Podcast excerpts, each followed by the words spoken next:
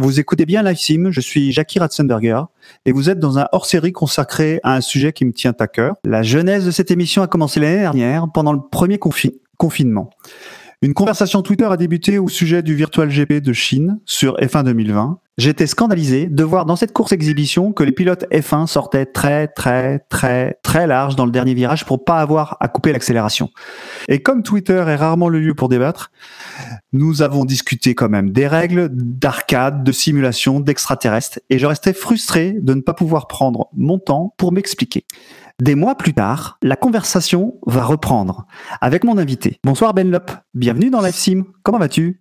Salut Jackie, bah écoute, ça va très bien et euh, après effectivement cette, ce très très long euh, intervalle de temps où, euh, où moi j'avais été beaucoup moins choqué de les voir prendre des trajectoires, disons les généreuses, pour le virtuel GP. On a laissé passer pas mal de temps et pas mal de, de réflexions et de l'eau à couler sous les ponts entre, entre temps, donc c'est très intéressant de, de parler de ça avec à tête reposée et comme tu le disais pas avec les limitations de, l'écrit, du différé et de Twitter et de 280 caractères. Exactement. Et le hasard des dates fait bien les choses parce que nous sommes au surlendemain du Grand Prix de Chine que tu as commenté pour le SAV de la F1, Steam Championship, le SSC pour les connaisseurs, qui a la particularité, mais on y reviendra sûrement, de mixer les joueurs volants et les joueurs manettes pour te présenter. Moi, je t'ai découvert dans le SAV de la F1. Tu es arrivé quand je suis parti.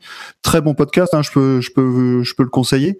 Moi, euh, ce soir, hein, je ne conseille pas. Hein, c'est une bande de, de, de, boulets, de toute façon, bien sûr. Non, non, c'est vraiment une référence. Euh, c'est vraiment une référence de l'analyse F1. Il faut avoir un peu de temps quand même parce que ça, c'est des, des podcasts assez longs.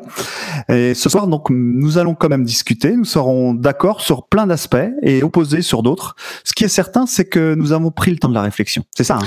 Bah oui, et puis euh, c'est comme comme on comme on le disait euh, juste avant, euh, ouais, c'était c'est c'est effectivement euh, ça date, hein, ça date euh, d'un an effectivement. Alors là, je viens je viens de commenter ouais le le la course du SSC, on fait ça maintenant on essaie de faire ça de plus en plus régulièrement quand on quand on a une course dans ce championnat, donc qui est le championnat pour expliquer un petit peu de quoi il s'agit, c'est le championnat en fait qu'on a qu'on a commencé à organiser un peu par accident nous gens du gens du SAV et au début entre nous et puis après on a été rejoint par d'autres personnes extérieures et puis au fur et à mesure on s'est mis à organiser un truc alors c'est pas forcément, c'est pas quelque chose d'énorme, mais en tout cas on s'amuse à le faire.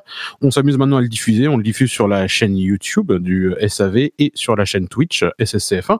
Euh, et euh, du coup on commande ça. Euh, j'ai l'impression que je suis en train de devenir un commentateur régulier de, de ce truc-là. Et effectivement, on était en Chine et, euh, et euh, le virage qui a généré cette réflexion au départ euh, n'a pas été le théâtre d'autant d'abus de piste, mais il y en a eu. Non, non vous étiez bien plus propre.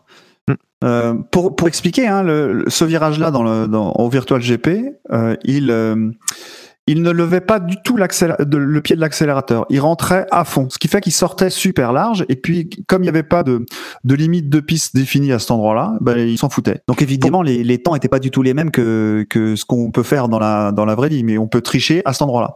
Et pour, euh, le jeu de la F1, enfin pour, euh, pour quelque chose qui représentait la F1, on était au, premier confinement. Rappelez-vous, c'était il y a des, années déjà. Euh, au premier confinement, c'était de la communication positive autour de, de la F1 et de pour remplir, on va dire, le, les moments de course qui n'existaient plus à ce moment-là. Donc, euh, donc voilà. Mais on va parler de ça un peu plus tard parce qu'avant de rentrer dans le vif du sujet, on va on va jouer aux devinettes avec des règles tout à fait simples. Euh, euh, évidemment. Euh... C'est facile. On peut jouer soit avec des haricots, soit avec des lentilles. Le premier qui annonce la mise, il dit mettons on lance de 16 ou lance de 32 ou une quadruplée qu'on appelle c'est lance de 64. Parce qu'on annonce toujours de 16 en 16, sauf pour les demi-coups. Là, celui qui est à sa gauche, soit il augmente au moins de 4, soit il passe, il dit passe gros lot. Soit il parie, il va monter au moins de 6 ou de 7, il peut tenter la grelotine. À ce compte-là, il joue pas, il attend le tour d'après. Et si le total des mises des deux autres suffit pas combler l'écart, il gagne sa grelotine. Et on commence le tour avec des mises de 17 en 17. Et dans le suivant, il annonce une quadruplée. Donc là, le vaut 68. Il peut contrer, ou il se lève, il tape sur ses haricots en criant gros lot, ça picote. Et il tente sa relance jusqu'au tour d'après. Ouais, on va essayer de faire plus simple quand même. Hein, je pense que tu es d'accord? Euh, sinon, on peut compter Slooby 1, Slooby 2, Slooby 3, Slooby 4. Donc, on a préparé deux capsules sonores euh, d'un jeu vidéo, d'un jeu, jeu, vidéo de course. Et euh, la, règle qu'on s'est donnée, c'est euh, donc on ne connaît pas. Enfin, on a écouté. Je pense moi, toi, moi j'ai écouté ta, piste, et, euh, mais j'ai pas cherché. C'était de, de, de savoir quel était notre déclic pour investir dans du matériel. C'est-à-dire que vraiment, à partir de ce jeu-là, on s'est dit, ça y est, je veux acheter un volant, par exemple. Alors on va commencer par toi, Banlup.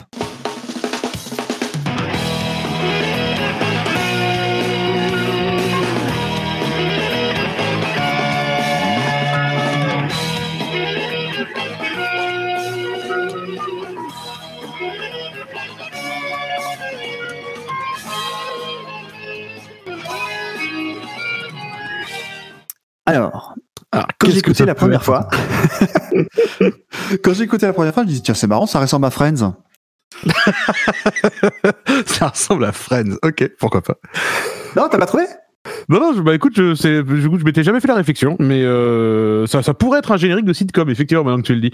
Et, et, et c'est intéressant que tu dises ça parce que c'est une. euh, donc toi, tu sais pas pour l'instant, enfin, t'as pas trouvé de, de quoi il s'agissait.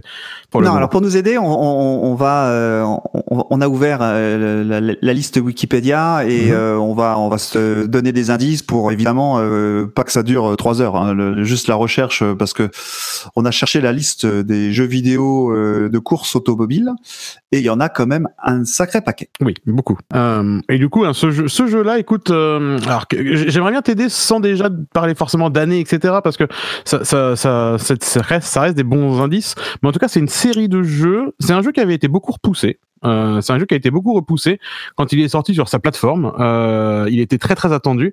Il a été pas mal repoussé euh, et euh, et comment? Euh, et il est connu pour. euh, tu parlais de musique, euh, du coup, qui t'évoquait un peu des génériques de sitcom. Il est un peu connu pour, euh, en général, avoir des musiques un peu comme ça, un peu d'ascenseur, un peu de jazzy dans ses menus et dans ce genre de choses. Est-ce que ça t'aide comme euh, Alors pas vraiment parce que les euh, les musiques c'est le c'est dans un jeu vidéo c'est ce que j'enlève en premier donc je ne sais même pas quelles sont les musiques des, gens, des, des jeux mais par contre le, le son de cette musique euh, c'est quand même un son entraînant et euh, j'ai pas l'impression que c'est un jeu si ancien que ça. Non, c'est pas un jeu très ancien. Euh, Je dirais que c'est un jeu d'une qui est génération dans- vois, récente. On est dans 2020, je dirais que c'est dans les années 2000 ou quelque chose comme ça. C'est même un peu plus tard que ça. Euh, c'est même un peu plus tard que ça. C'est un jeu d'une génération assez récente. Euh, effecti- Est-ce que d'abord on peut po- poser des questions? C'est un jeu PC, c'est un jeu console? C'est un jeu console. D'accord. Donc Sony, Xbox ou Nintendo? Je pense que si je réponds à cette question, tu vas quasiment trouver tout de suite. Mais euh, D'accord. Je pense que j'ai quasiment trouvé. Donc ça doit être Nintendo? Oui, bien sûr. Non, non, pas du tout, pas du tout. C'est pas Nintendo. Ah non Là, ça aurait Non. pu être Mario Kart. Ouais, mais euh, eh, eh, vu que ta question était euh, jeu qui m'a, j'aime beaucoup jouer à Mario Kart, mais euh, mais vu que ta question était euh, jeu qui m'a donné envie d'investir dans du matos, moi j'ai choisi le jeu euh, pour lequel j'ai acheté du matos pour la première fois de ma vie. D'accord. Et du coup, c'est quoi d'ailleurs le bah, matos que t'as acheté à ce moment-là? C'était un G25. Euh, j'ai Oh, enfin la- fait l'acquisition, bah la base absolument. Euh, j'ai enfin fait l'acquisition de la G25. J'ai- J'en ai rêvé de ce volant pendant un paquet d'années. Donc euh, à cette époque-là, j'avais quand même quelques quelques bonnes années de moins. Je dirais, euh, je dirais que je dirais pas tout de suite le nombre d'années de moins que j'avais qu'aujourd'hui parce que sinon je l'adapte tout de Ce suite. serait un trop gros euh, indice. voilà, absolument. je dirais que j'ai failli te donner la, la solution. Mais euh, mais non, j'avais j'ai un peu rêvé du G25 parce que c'était mon premier contact. À l'époque, tu sais, il y avait encore des magasins de d'informatique et de matos Ouais. euh, comme ça qui existaient. Je pense à Surcouf notamment, euh, dans laquelle tu voyais le matos. Et j'avais vu le pédalier du G25. Et le pédalier du G25, il était tellement différent de tous les pédaliers que j'avais pu voir jusque-là. Euh, tous les pédaliers de volant grand public que je voyais que j'avais vu jusque-là, c'était des machins en plastique avec des pédales extrêmement souples et extrêmement euh, faciles. C'était des à jouets. Alors que là, fallait pas se le prendre dans la gueule. Exactement. Le, tu, tu, tu essayais de presser la pédale de frein euh, avec la main, tu sais, euh, et tu te disais waouh, il y a de la résistance. Alors aujourd'hui, forcément, ça me ferait rire parce que j'ai toujours, j'ai Bah toujours oui. ce pédalier. Il fonctionne comme au premier jour, indestructible.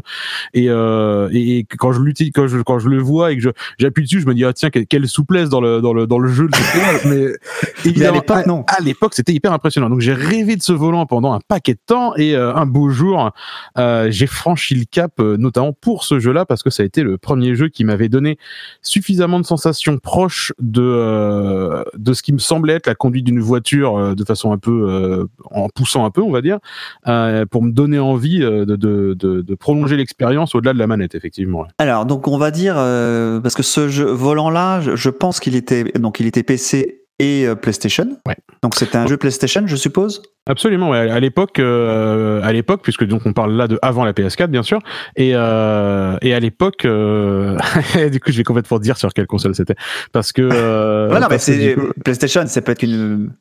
ça peut- Donc c'est la être- PS3. C'est la PS3 complètement. Et sur la PS3, il y en a quelques quelques uns des jeux de course qui sont sortis, mais évidemment euh, qui dit euh, parce que tu parlais de couper les musiques dans un jeu de course dès le départ, moi c'est pas forcément toujours ce que je fais, euh, mais dans ce jeu-là, tu coupes les musiques pour quand t'es en course. Par contre, les musiques du menu restent et les musiques du menu dans cette série de jeux sont toujours fantastiques. D'accord. Ont toujours des musiques un peu d'ascenseur, d'attente, des choses comme ça. Et en général, des musiques qui, euh, qui marquent les gens parce qu'on passe beaucoup de temps dans les menus de ce jeu en mode carrière, euh, souvent. Alors, là, sans doute que en... ça doit être Grand Turismo, sans doute, ou quelque chose comme ça.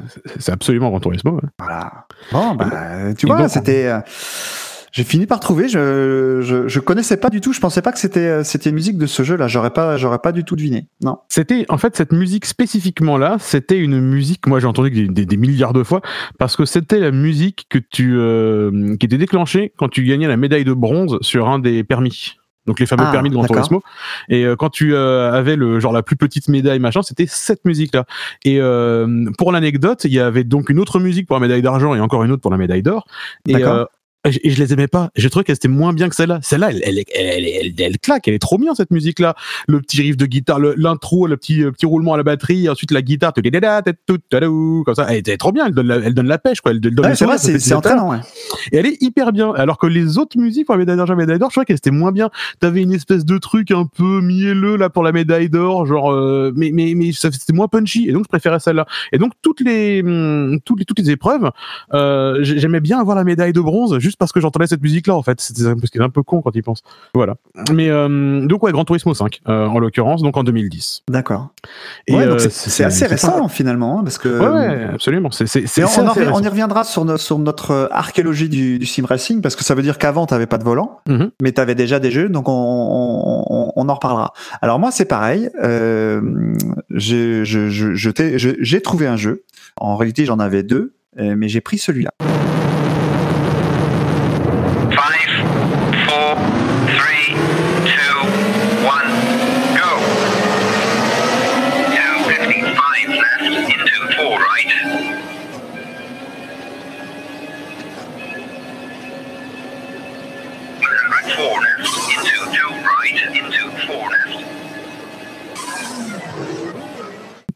Alors, on, est, on, est, on est plutôt dans un jeu de rallye manifestement. On est dans le jeu de rallye. Déjà, déjà c'est c'est déjà mieux. Oui, on est dans le jeu de rallye. Euh, alors c'est la qualité du son est, est, on va dire différente. Donc tu peux te douter que on est avant 2010 quand même. Oui, oui, oui. oui. Et C'est les captures du son, alors, Quand j'ai Mhm. cherché, j'ai j'ai mis une heure à trouver ce, ce- cette capture de son. Oui. Euh, parce que dans mon souvenir, c'était quand même beaucoup mieux que ça. Peut-être que mes oreilles se sont habituées euh, à, à- à des jeux vidéo où le- la qualité du son euh, en termes de, de moteur, en termes de, de rendu euh, est bien plus immersive. Mais à l'époque, euh, c'était euh, incroyable. Comme le G25 pour moi. À l'époque, Euh, c'était ouais, parce que incroyable. c'était. Alors, tu vois, le G25, c'est mon deuxième volant. Ouais. Enfin, ça a été mon deuxième volant.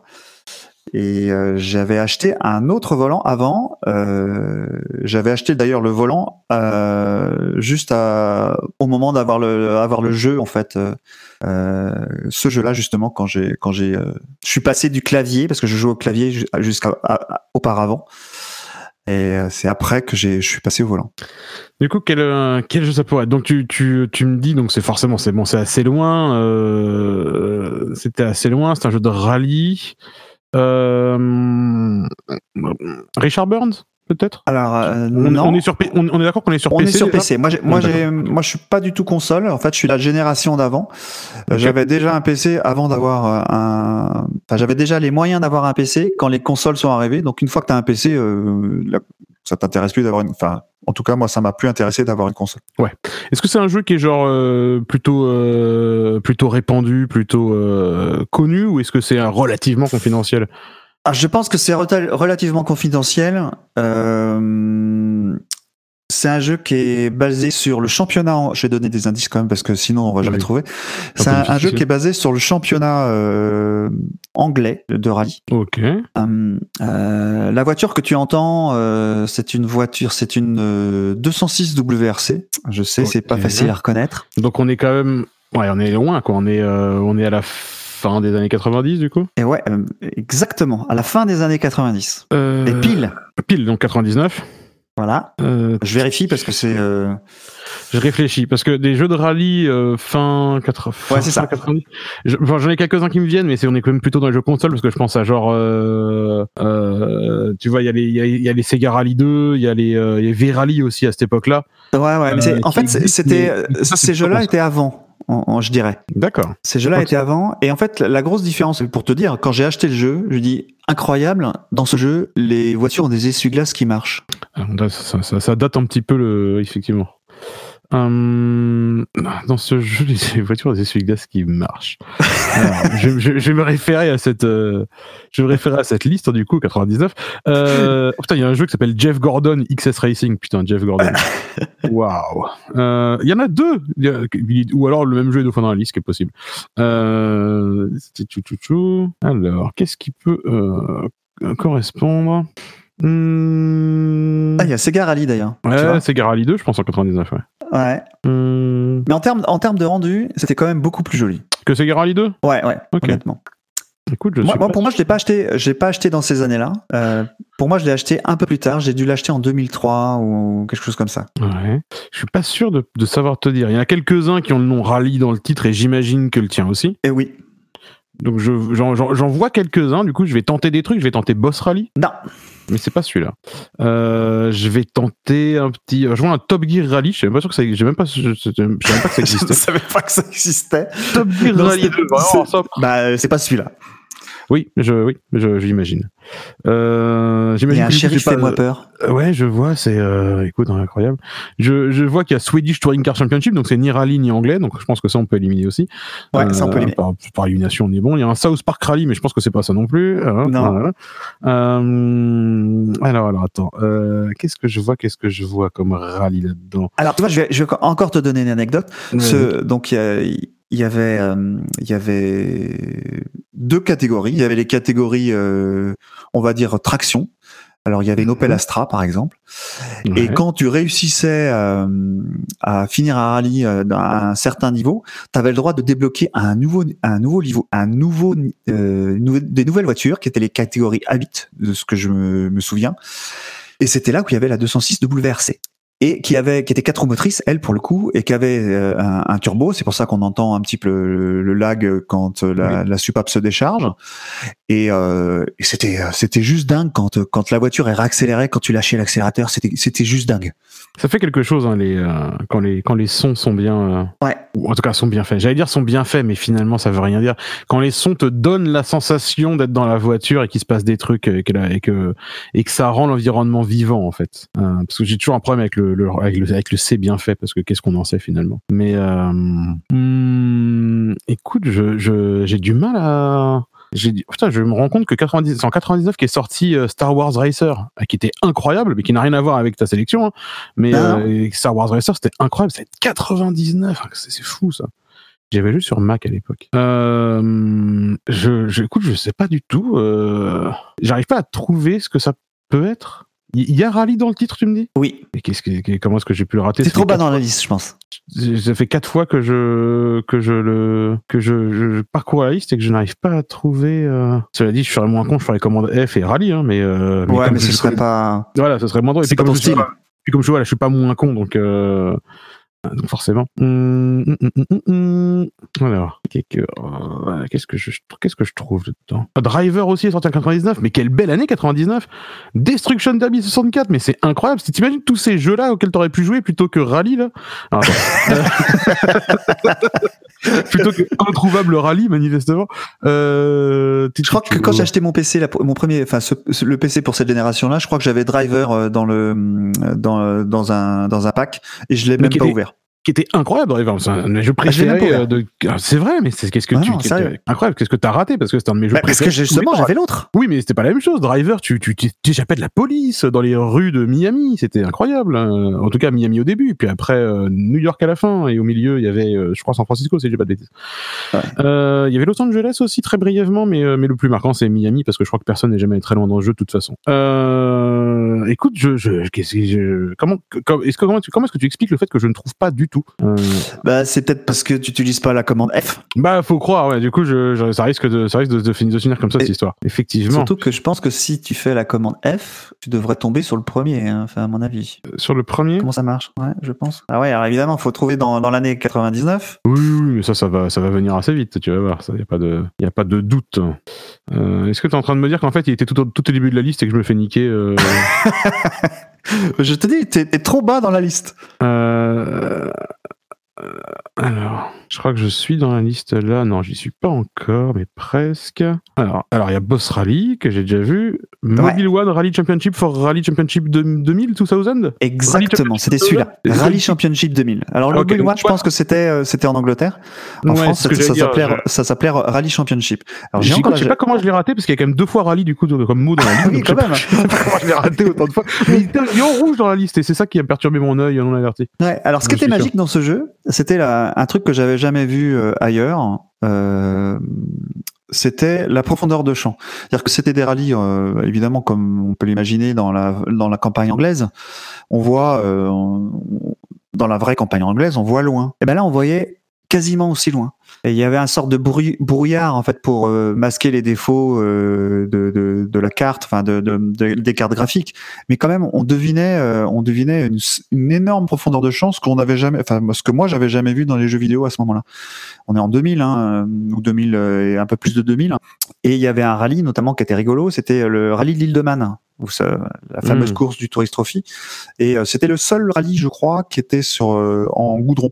Et on allait, on arrivait à des vitesses qui étaient euh, pas, pas, enfin beaucoup trop vite, beaucoup trop dangereuses, parce que évidemment sur l'île de Man c'est très très serré, Oui. euh, comme comme on le voit dans les dans le, aux touristes. Et puis euh, il y a des mm, sortes de barrières, euh, des barrières à vaches, où tu sais où il y a des pour empêcher les vaches de de, de traverser. Il y a des trous au fond et les vaches ne peuvent pas traverser. Il y a beaucoup ça au- en Australie.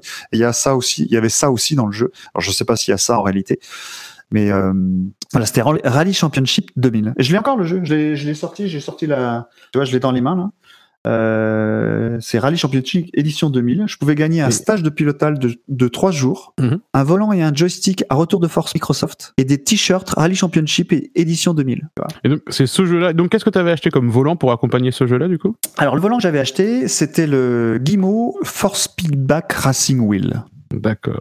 Qui euh, du coup sera de- deviendra Thrustmaster, plus tard ouais, finalement. Exactement, c'est, devenu Thrustmaster juste après. euh, je vais essayer de te le retrouver, hein, de le, de le montrer dans le Force Feedback. Et c'est vrai qu'on parle de l'époque où euh, tu, tu- là tu peux retrouver la boîte du jeu parce qu'on parle de l'époque où les jeux avaient des boîtes. Ouais, ouais. Bon, déjà effectivement. Ouais non mais c'est.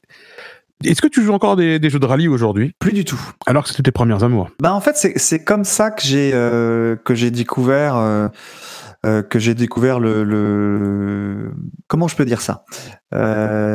C'est mes premières amours au niveau au niveau d'un volant. Mhm. C'est euh, comme ça qu'il faudrait qu'il faudrait le dire parce que en réalité euh, mon euh, parcours si on fait l'archéologie euh, euh, mon parcours a commencé moi avec un jeu vidéo qui s'appelait Rêves j'en ai déjà parlé dans cette émission mais toi tu le sais pas euh, Rêve, c'était un jeu de Formule 3 où, euh, si tu regardes sur Internet, c'est hallucinant comment on arrivait à jouer avec si peu de détails. Je jouais sur un Commodore 64, donc tu vois, c'est ça date. euh, J'avais 13 ans, donc là j'en ai 48, donc tu vois, euh, 35 ans. Euh, acheté chez Guillemot d'ailleurs, euh, parce que ça, c'est en Bretagne qu'ils ont commencé. Et euh, après, moi, j'ai- j'ai j'ai- j'ai basculé euh, sur PC assez rapidement quand j'avais 18 ans. Et, euh, et là, j'ai découvert Indy 500. Je sais pas si tu as connu ce jeu-là. Je pense que je pense que c'est euh, bah, C'est un- l'Indy c'est un jeu- 500, tout c'est le un monde jeu connaît. assez, mais- euh, ouais, ouais, c'est un jeu assez. euh, comment dire Iconique, j'ai presque envie de dire, Indy 500. Ouais, et le, le gros truc que j'ai découvert, et c'est ça, c'est ça qui était magique dans ce jeu-là, c'est qu'on pouvait régler plein de choses, mais plein, plein, plein, plein. On pouvait quasiment tout régler en roulant. Il y avait qu'un seul truc que tu pouvais pas régler en roulant, enfin deux trucs. C'était les ailerons, mais bon, Mhm. à l'Indy 500, les ailerons, on va dire qu'ils sont À l'envers. Euh, comme à Monza. Enfin, à l'époque là, c'était pas comme, c'était pas à l'envers quand même. Mais par contre, on pouvait et la boîte de vitesse, on pouvait pas régler les rapports de boîte. Donc une fois que tu avais réglé tes ailerons et ta rapport de boîte, bah tu- c'est facile. Hein. De toute façon, tu es toujours en quatrième. Oui. Et après tout le reste, la barre anti-roulis, la hauteur des pneus, enfin la, la grandeur des pneus, tu pouvais les régler, en- tu pouvais les régler euh, directement. Et j'avais quand, même assez- découvert. euh, quand même assez intéressant parce que je suis sûr qu'il y avait quand même des trucs qui, qui- qui- que tu pouvais pas régler euh, en vrai, tout en Ah bah roulant. non. Non, pas roulant. Bah, tu sais, la, la, la, la- la différence de, de, de hauteur de pneu euh, hum, gauche et droite, euh, tu peux pas le régler dans, dans la vraie vie. Ça veut dire, tu Oui. peux pas mettre un pneu qui fait euh, qui fait 50 cm de haut euh, à, à gauche et un, un qui met 55 à droite. C'est- Ah, pour- pourquoi pas, hein, si tu roules sur ovale et setup asymétrique, euh, why not? Non, non, mais tu peux pas le faire. Tu peux pas le changer dans le Oui, en tout en roulant. roulant. Tout en roulant, c'est compliqué. Ou alors, faut vraiment des gens qui courent très très vite à côté de la voiture. Ah bah oui. euh, Ouais. Et là, c'est à ce jeu-là justement que j'ai découvert que pour aller vite sur ce circuit-là, il fallait non pas mettre le, le pneu le plus grand à l'extérieur, il fallait le mettre à l'intérieur. Mhm. Parce que, alors c'est une aberration du jeu, hein, évidemment, c'était un c'était un bug, mais euh, en faisant ça. euh, au lieu de dans dans le premier virage, au lieu de descendre, donc tu arrivais à 220, 220, 230 euh, miles par heure dans le premier virage, et euh, quand tu avais le setup avec le pneu le plus gros, le plus haut à gauche, eh ben, tu pouvais, tu perdais seulement 5 km heure, enfin 5 miles par heure, pardon. Et euh, si tu faisais l'inverse, ben, t'en perdais 20. Ah oui. Donc, ben, voilà. c'est QFD. Et j'ai réussi une fois à le terminer. Une seule fois. Euh, terminé? Terminé, ouais, les 200 tours. C'est 200 tours, hein. Ouais, ouais. Comment vrai, ça, ils ont, ils ont bien, ils ont, ils ont bien, ils ont bien calculé. Ouais, c'est, c'est, c'est vraiment un circuit de fou, hein. C'est c'est 200 tours dont seulement les 40 derniers sont intéressants et utiles. Comment Ouais, alors à cette époque-là, on- c'était déjà euh, rouler, euh, rouler sans, sans se cracher, euh, parce que tu avais toujours le deuxième virage qui était toujours le plus compliqué. Moi, je me crachais toujours dans le deuxième virage, et euh, il y avait toujours quelqu'un qui se crachait devant toi, et donc fallait toujours arriver à, à sortir. Après, le jeu suivant, ça a été donc Rally, et le jeu d'après, ça a été GTR, et là, euh, l'internet. L'internet est arrivé et là on a commencé et GTR 2 ensuite et là en 2005 GTR 2 euh, GTR en 2005 et GTR 2 un peu plus tard et l'internet a commencé à se développer vraiment à ce moment-là. Et là, bah, euh, on est on est dans cette génération-là en fait de tous les jeux qui qui, qui descendent de ces euh, de, de GTR et des GTR 2 là aujourd'hui. Bah, c'est euh, du coup si je peux faire un petit euh, un petit euh, addendum à ma sélection de Gran Turismo 5 euh, parce que Gran Turismo 5 c'est le jeu qui m'a fait acheter euh, mon premier matos mon premier volant Euh, mais le premier jeu sur lequel j'ai joué et j'ai expérimenté un volant à retour de force et qui m'a fait euh, qui m'a fait découvrir quelque chose euh, que je du coup je mettrais plus de 10 ans à, à concrétiser euh, pour moi euh, en fait, c'était, j'avais un ami à l'é- à l'époque qui m'avait invité, qui avait à la maison. Euh, alors le volant lui-même, je suis pas certain. Je pense que c'était un mon souven- le souvenir que j'en ai, c'est que c'était un, un volant Microsoft, euh, un Sidewinder quelque chose, Ouais, sans doute, ouais. Et, euh, et le jeu, c'était Need for Speed 3 Poursuite Infernale, Haute Poursuite. Euh, et et c'était incroyable d'avoir entre les mains euh, ce machin qui, dans le monde réel, reproduisait des choses que tu voyais derrière ton écran. Et ça te donnait. Alors, je suis sûr que je, je, je, je, réutiliserai aujourd'hui. Pareil, la magie ne fonctionnerait plus vraiment de la même façon. Mais ça te donnait vraiment Évidemment. cette sensation d'être euh, connecté à quelque chose euh, et d'avoir une, une connexion physique à un truc qui était pourtant éminemment euh, virtuel et qui était euh, constitué de, euh, j'imagine, 480 pixels en hauteur sur un écran, quoi. Euh, et tu te dis, c'est incroyable. Moi, j'étais, euh, j'avais pas de PC. Euh, j'étais, j'étais sur Mac quand j'étais gamin. J'étais sur une, une famille, famille Apple globalement. Et, et du coup, j'ai tout mon tout mon tout mon, mon historique de joueur et de joueur de bagnole euh, c'est toujours fait sur console d'où Gran Turismo 5 qui a été sur console un des premiers jeux. Alors je sais que sur la génération PS2 il y a eu euh, GT3 GT4 euh, qui étaient déjà des bons jeux mais euh, à l'époque de la génération PS2 moi j'étais sur GameCube parce que décidément j'aimais bien éviter les plateformes populaires. Euh, et du coup bah, j'ai pas goûté à Gran Turismo à cette époque là mais par contre j'ai par contre j'ai éclaté tout le monde à Mario Kart Double Dash. Euh, donc finalement chacun chacun sa croix hein. Euh, mais du coup, ouais, euh, par contre, la génération PS3, bah, je me suis pris une PS3 et, euh, et quand Gran Turismo euh, Prologue déjà euh, Oui. est sorti, bah, j'ai pris Gran Turismo Prologue et, et c'est à ce moment-là en fait que j'ai acheté mon mon G25 pas très longtemps après et quand Gran Turismo 5 est sorti, j'ai enfin vraiment profité de mon G25 avec plus de contenu que les quelques malheureuses pistes que Polyphonie Digital avait bien voulu nous fournir dans dans Prologue. Mais du coup, Pour te ouais, faire patienter justement. pour me faire patienter justement. En même temps, il faut dire que Gran Turismo 5, je me souviens de la saga et des mois et des années qu'on Oui, a passé années, ouais. euh, à suivre la sortie qui ça n'en finissait jamais. je pense que le, le, le, le project management euh, de- devait être avait l'air chaotique manifestement. Euh, et je, je, je, je souhaite que pour la PS5, euh, on ait un Gran Turismo 7 euh, qui sorte un peu plus vite que ça quand même. Euh, même si j'ai pas encore de PS5, mais en tout cas quand euh, quand ça sortira, par contre, je suis sûr de que, que je me laisserai tenter. euh, cela dit, parce que j'ai toujours été assez, euh, en fait, j'ai toujours été assez fan de, de, de Gran Turismo dans l'ensemble, parce que forcément, j'avais fait le 1 et le 2, j'avais eu le 1 et le 2 sur PlayStation, euh, première du nom, qui avaient été euh, bah, les premiers jeux de bagnole sur console qui te un peu la sensation de vraiment conduire une voiture et qui n'était pas un truc complètement euh, déconnecté du réel, où tu avais l'impression de devoir apprendre des vrais trucs de pilotage pour aller vite sur un circuit. Euh, D'ailleurs, je me souviens, c'est un, un des premiers trucs qui m'avait marqué là-dedans, d'ailleurs, c'était Gran Turismo 2. Ce Gran Turismo 2, quand tu achetais, il y avait une édition que tu achetais, et dans cette édition spécifique, tu avais un livret de, euh, je sais pas, 80 pages dans la boîte euh, qui te donnait des techniques de pilotage, Euh, genre comment aborder une chicane, une épingle, le principe de la ligne extérieure, intérieure, extérieure, des apex tardifs, taux, etc. Et tout ça, c'est des trucs que j'ai lus religieusement dans un petit bouquin édité dans, euh, dans une édition de Gran Turismo 2 et euh, qui m'a ensuite un peu donné le, le, virus de euh, tiens comment qu'on fait aller des voitures vite quoi.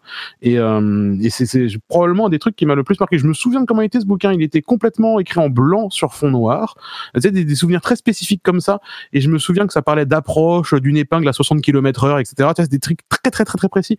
Et c'était incroyable d'avoir en fait des choses qui te parlaient uniquement de pilotage réel en fait dans ce livret et que euh, sans le dire, ça te disait bah tu peux appliquer ça dans le jeu. Et à l'époque de la PlayStation 1, c'était incroyable en fait. Ouais, bah oui, parce que à cette époque-là, effectivement, moi j'y ai joué un petit peu, mais moi j'ai, hum, qui, qui à cette époque-là jouait au clavier, je n'arrivais pas à jouer à, à me coordonner avec la manette en fait. Hmm.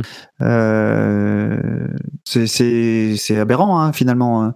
Et aujourd'hui, je suis toujours incapable de jouer à la manette euh, au SSC, euh, SSC pardon. Euh, Il y a des grands euh, pilotes, on va dire, qui jouent en, en, en, ma- en manette. Euh, Ils vont bien plus vite que moi, euh, alors que je joue au volant. Alors, je suis pas un grand pilote, hein, je, je reste modeste, hein. Euh, mais ils vont bien plus vite que moi. Et euh, voilà, c'est, euh, je, moi, je serais même pas capable d'aller à- à- aux vitesses qu'ils vont, quoi. À l'é- à l'époque, euh, Gran Turismo il te permettait de, de contrôler, de jouer avec les deux joysticks. Les, les gâchettes à l'époque n'étaient pas analogiques, euh, c'était des boutons tout simplement. Et Ouais. du coup, on te- ça te permettait de jouer avec les deux joysticks. Le joystick gauche, donc gauche droite, te faisait la direction, et le joystick droit, vers le haut, vers le bas, te faisait l'accélérateur ou le frein en fait. Et, Mhm. euh, et moi, j'avais commencé en fait à jouer comme ça parce que euh, dans le jeu, il y avait dans Gran Turismo 2, je crois, il y avait la Viper euh, Timoreca, donc qui devait être une l'équivalent de ce qui serait une GT3, j'imagine aujourd'hui, un truc comme ça Ouais. et euh, et euh, qui était une des voitures une voiture incroyable dans le jeu mais qui était incontrôlable si tu jouais en, en analogique en fait avec juste le bouton X pour le bouton croix pour accélérer ça marchait pas parce que tu, tu spins constamment et elle était incontrôlable la voiture. Et du coup j'avais commencé à jouer avec les joysticks et c'est là que j'ai commencé à apprendre bah, le dosage de tout ça etc et en vrai je suis resté à la manette super longtemps et même jusqu'à même après avoir eu un volant j'ai il y a quand même beaucoup de jeux de course que j'ai continué à jouer à la manette. Euh, et aujourd'hui c'est plus tout le cas. Il y a plus aucun jeu de bagnole peut-être si BeamNG quand j'avais vraiment pas envie de me prendre la tête ou les jeux qui sont faits pour en général. Euh, mais euh, mais il y a très très peu de jeux vraiment que je vais jouer en fait dès que c'est des jeux qui sont un peu euh, qui demandent un peu de précision et du coup je pense Ouais. qu'on va revenir sur cette euh, notion mais euh, c'est c'est- dès que c'est un jeu qui demande un peu de précision forcément je suis un peu obligé de sortir le volant etc c'est moins pratique quand tu veux jouer en vacances et partir avec euh, tu vois genre un portable et, euh, et ton matos c'est quand même nettement moins pratique on va dire voire impossible mais euh, mais en tout cas c'est c'est dur pour moi aujourd'hui de reprendre du plaisir euh, à la manette alors que par exemple les jeux F1 euh, jusqu'au 2013 je les ai pratiqués à la manette mais euh, tous les jours quoi. Ouais. Et alors du coup, quand est-ce que tu as commencé à, rouler sur PC du coup? Parce qu'il a bien fallu qu'il y ait un déclenchement, parce que tu n'achètes pas un PC euh, juste pour faire... euh, vu que tu es plutôt Mac euh, d'une manière générale, tu en as même fait ton métier. J'ai l'impression que il y a dû avoir quelque chose hein, pour déclencher un achat d'un PC. Euh, c'est récent en fait hein, pour moi parce que euh, du coup j'étais sur euh, quand je suis passé sur PS4 mon, mon G25 marchait plus parce que il y avait pas de compatibilité qui avait été faite Ouais. et sur PS4 il y avait un jeu qui était incroyablement prometteur, lol, qui euh, est sorti assez tôt sur la plateforme, qui s'appelait Project Cars. Euh, Project Cars, c'est un jeu qui m'avait vendu du rêve euh, par sa présentation, la- à quoi il ressemblait, et puis les, les promesses qui avaient été faites autour. Et donc moi, quand je suis arrivé sur PS4, et bah du coup j'ai pris Project Cars, et du coup j'ai pris chez Thrustmaster un T300. Euh, et à ce moment-là, donc j'étais encore sur console, donc j'ai continué à rouler sur console sur console. J'ai un T300 qui a fini par mourir, j'en ai racheté un deuxième, un deuxième qui a fini par mourir aussi, donc au bout d'un ça commence à me faire chier. Et en fait, j'ai commencé à rouler du coup sur, on, on- on roulait aussi sur les jeux F1, etc. Et euh, à un moment donné, j'ai eu une grosse motivation en 2016, donc c'est il y a 5 ans, quoi, donc c'est vraiment Ouais. relativement récent. Et en 2016, j'ai eu une grosse motivation. Je me suis dit putain, mais c'est vrai que la scène du sim racing, en fait, elle est sur PC, pas du tout sur console. Euh, et si je veux participer à des trucs un peu chouettes, genre euh, un, un des achats, un des achats que j'ai le plus regretté de ma vie, j'avais acheté Assetto Corsa sur PS4. Donc oui, tu, tu as- le droit de te moquer euh, parce que bah, j'étais sur console et moi j'étais, tu vois, j'ai toujours eu cette vision-là aussi où- et qui, qui, qui reste vraie euh, globalement, c'est-à-dire que quand tu joues sur console, tu te prends pas le chou, quoi. C'est-à-dire que t'appuies sur un truc, t'appuies sur le bouton power, il y a tout qui marche tout seul, t'as rien besoin de te faire chier à faire, euh, t'as jamais d'emmerde de compatibilité, de trucs qui le passent lancer, machin, etc C'est vrai, c'est le gros avantage. quand même d'une simplicité confondante. Et du coup, j'avais pas trop envie de me faire chier à avoir un PC sous Windows. Euh, pour faire tout ça en sachant que du coup bah en 2016 donc je me suis complètement euh, lancé dans le, dans le dans le délire. Et euh, du coup j'ai commandé mes pièces j'ai monté mon PC euh, j'ai installé mon premier Windows de ma vie en 2016 euh, et, euh, et du coup bah, mon PC me sert littéralement de, de console de jeu parce que oui parce qu'en fait je suis moi moi à titre individuel je suis sur Mac depuis hyper longtemps aussi parce que je fais du montage vidéo je fais de la musique. Typiquement à partir du moment où tu fais, tu fais de la musique tu t'es, globalement t'es sur Mac quoi. C'est à dire que si tu veux travailler avec d'autres gens, tout le monde va travailler sur Mac, alors dans Logic ou dans euh, ou dans euh, Cubase ou dans quoi que ce soit l'autre, ou dans Pro Tools. euh, et euh, mais, le truc c'est qu'en fait, étais compatible avec tout le monde si t'es sur Mac. Et en plus, c'est un environnement sur lequel globalement, moi, je bosse forcément largement mieux. Je peux pas blairer de bosser sur Windows. Donc donc littéralement, mon PC Windows me sert uniquement de console de jeu et il est branché à ma télé dans mon salon, euh, donc ma, grande télé et euh, j'ai euh, mon mon setup qui est là avec mon Placid Challenge et mon volant qui est connecté dessus maintenant. Donc c'est tout un tout un setup un peu un peu particulier, un peu spécifique. Mais tu vois, du coup, du coup, je suis arrivé sur PC et là, bah, bah ça a été le ça a été le délire quoi. Donc j'ai pu installer Assetto Corsa pour de vrai sur PC avec c'est incroyable des mods. Euh, j'ai pu, pu- rajouter des pistes au jeu, euh, des voitures et tout, c'est incroyable, tu vois. Ça, Euh, ça, ça, pour le coup, c'était pas très console, ça. Non, bah non, bah ça, ça, Ah ça c'est forcément, c'est le truc que tu c'est le truc que t'as pas sur console. Euh, et euh, Non, ça s'appelle Et- des DLC sur console. Ouais, il y a- ça ce- existe aussi.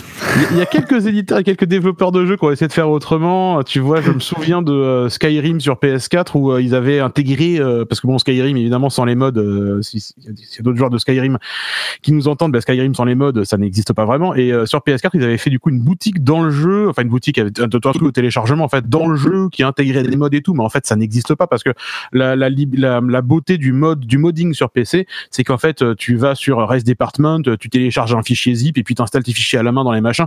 Et ça, par essence, ça peut pas exister, sur- ça peut pas exister sur console. Ce que, ce que tu gagnes en confort et en facilité d'utilisation, tu le perds en, euh, en bricolage, quoi. Et le bricolage, c'est l'univers du PC de toute façon, ça, y a pas de, y a pas de doute là-dessus. Ouais. Euh, sans, c'est, c'est sans, c'est sans limite et euh, c'est ce qui fait que c'est chiant parfois, mais c'est ce qui fait que c'est bien d'autres fois. Alors moi, je vais, revenir parce que tu parlais de Project Cars. Euh, Project Cars a été. euh, alors moi, je l'ai, je l'ai pris euh, dès que je l'ai vu, donc en, en early access, Mhm. où euh, j'ai reçu, je sais plus, j'ai dû recevoir 200 balles euh, en, en tout, en plusieurs fois en fait, mais euh, en tout, ça devait faire 200 balles. J'avais acheté pour 50 euros, je crois, euh, le, le jeu. Et on avait, euh, alors moi, moi qui étais déjà dans LiveSim à ce moment-là, euh, je trouvais ça très intéressant de suivre le développement du jeu. Par Ouais. exemple, euh, j'ai roulé sur Monaco parce qu'il y avait une release. Alors avec le, le jeu que je, enfin que j'avais, enfin avec l'abonnement que j'avais acheté, j'avais le droit à une release tous tous les vendredis. Je jouais pas tous les vendredis à Project Cars, mais quand j'avais un peu de temps, j'ai dit tiens, je vais aller voir où ils en sont. Donc ça c'est à peu près tous les mois ou tous les deux trois mois. Je téléchargeais la dernière release et euh, ah ils ont sorti Monaco et je roulais sur Monaco. Alors il y avait, alors c'est très très bizarre hein, par contre. Hein. Tu roules sur Monaco, donc tu connais la piste hein, évidemment. euh, je vais pas te faire l'affront de, de, de te la détailler, mais par contre tu enlèves tout, je dis bien tous les immeubles autour de Monaco. Ça te donne un sorte de ruban, un tapis. Oui. Et quand tu es euh, dans la ligne droite des stands, d'accord, et que tu roules à, à fond hein, dans la ligne Ouais. droite des stands, eh ben il y a la montée du casino. C'est vraiment une montée. Mais comme il n'y a, Ouais. pas y a pas de chose pour te bloquer la, bloquer la, la vue, vu qu'il n'y a pas de rail, il y a, il y a- il y a que la piste. Ouais. eh ben tu vois le vide autour. Oui. Donc tu roules sur un tapis et il faut pas tomber à côté parce que évidemment tu tombes. Ça, ça- ça- ça s'appelle dans d'autres jeux, ça s'appelle Rainbow Road.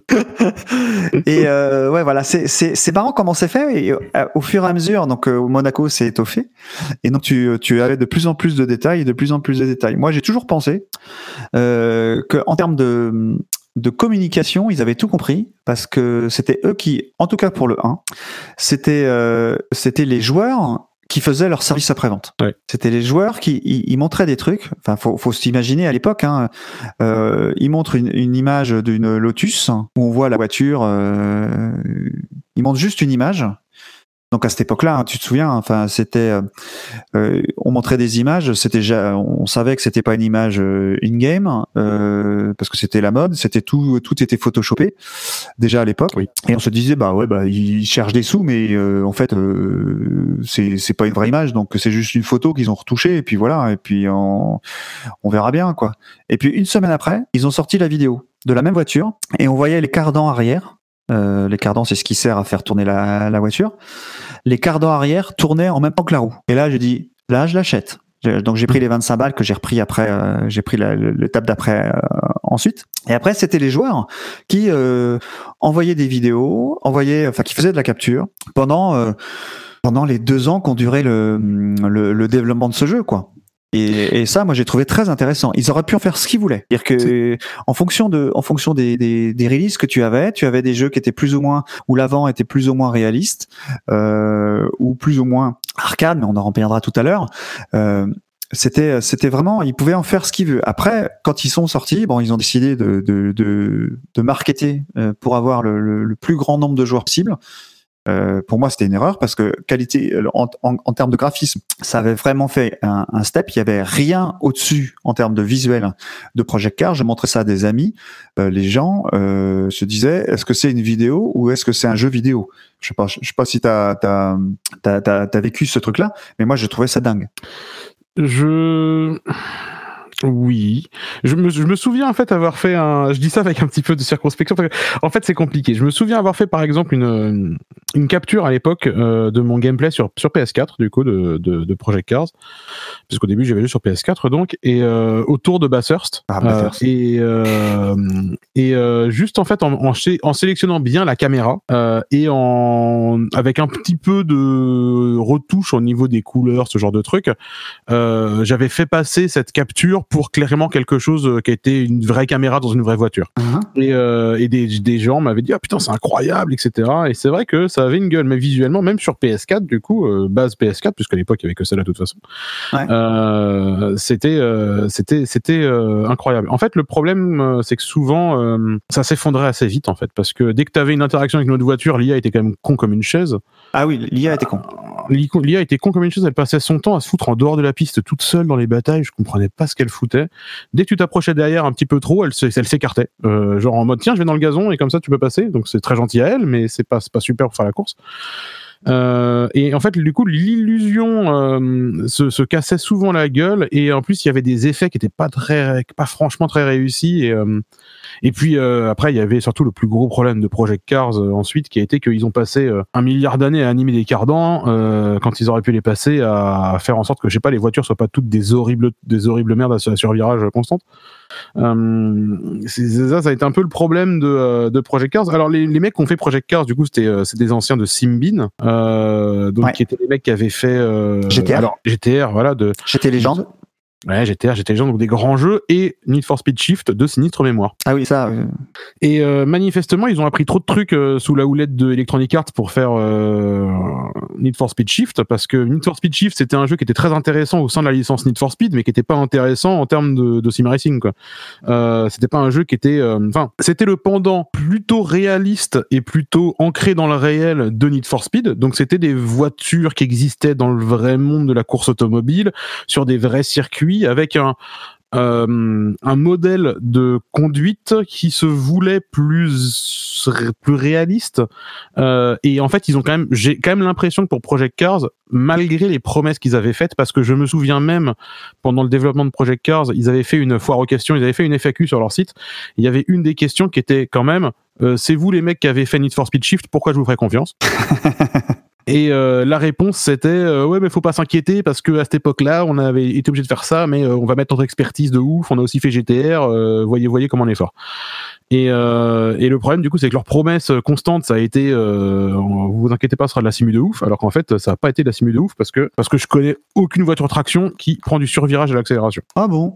Par exemple.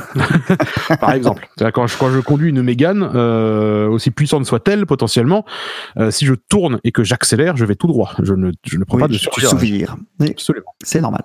Et c'était un peu la limite de Project Cars dans l'ensemble, c'est que tu t'amusais, il y avait quelques voitures qui étaient plutôt bien foutues, plutôt acceptables, euh, et dont dont j'avais l'impression qu'ils avaient basé leur, euh, leur moteur en général autour.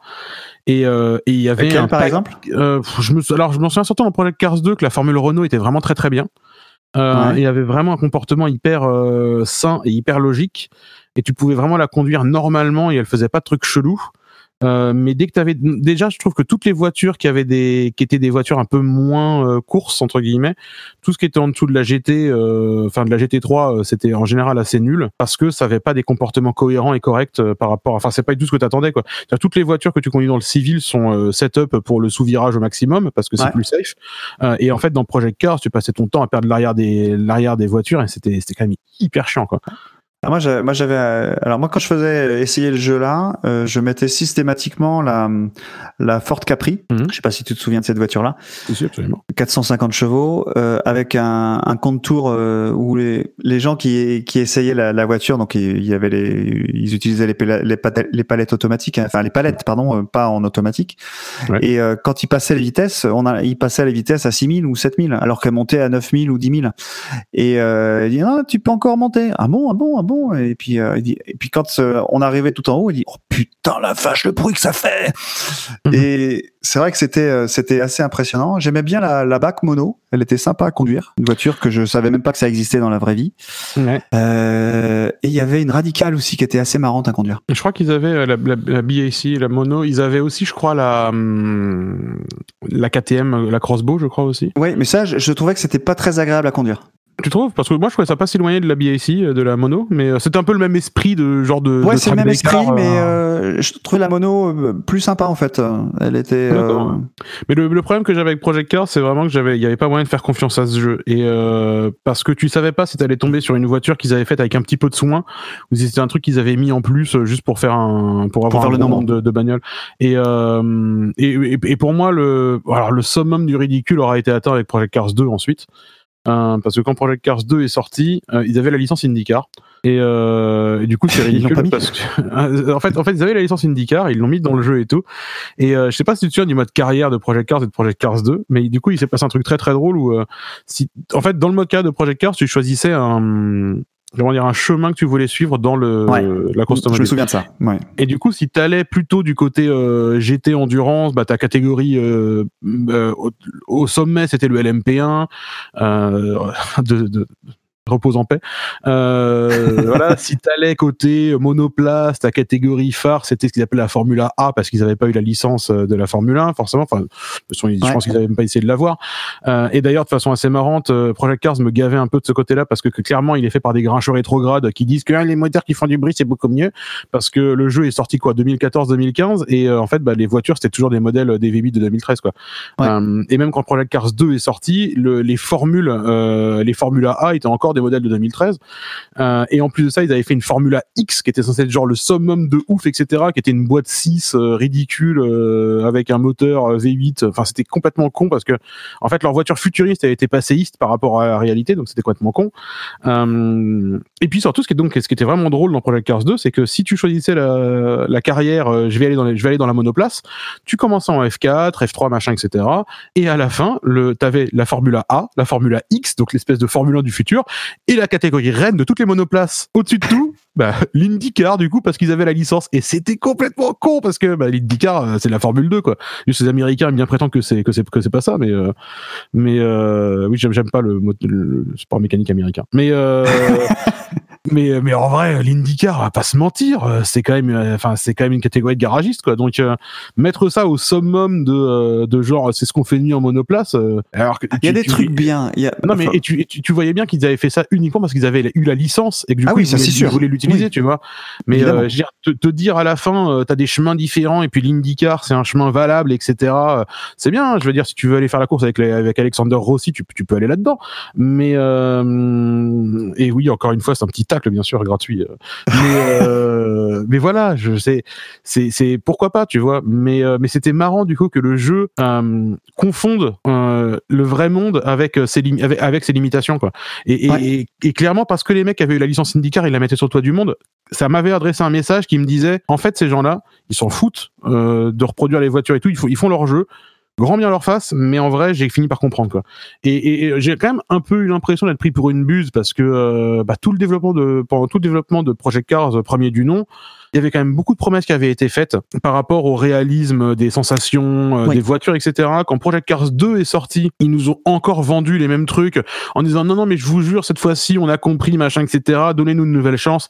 Ils ont sorti Project Cars 2 avec absolument aucune espèce d'amélioration sur ce plan-là. Euh, non, c'était une correction des bugs. Ouais, et encore. C'était une hein, voilà. évolution. Ouais, et d'ailleurs, je sais pas si tu te souviens, mais dans Project Cars 1, c'est à, à tel point qu'il y a eu des promesses non tenues, il y avait quand même eu un vestige dans ce jeu. Dans Project Cars 1, dans la cinématique d'intro du jeu, quand tu le lançais, il y avait, tu voyais un, un arrêt au stand, un pit stop animé, avec un pit Ouais. crew qui remplaçait les roues et tout.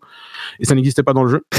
C'était une euh, feature qu'ils avaient dû couper euh, au montage, hein, parce que clairement, il n'y avait pas le temps de le faire. Et, euh, et après, ils avaient continué à le promettre pendant des mois et des mois et des mois après le- le- la sortie du jeu.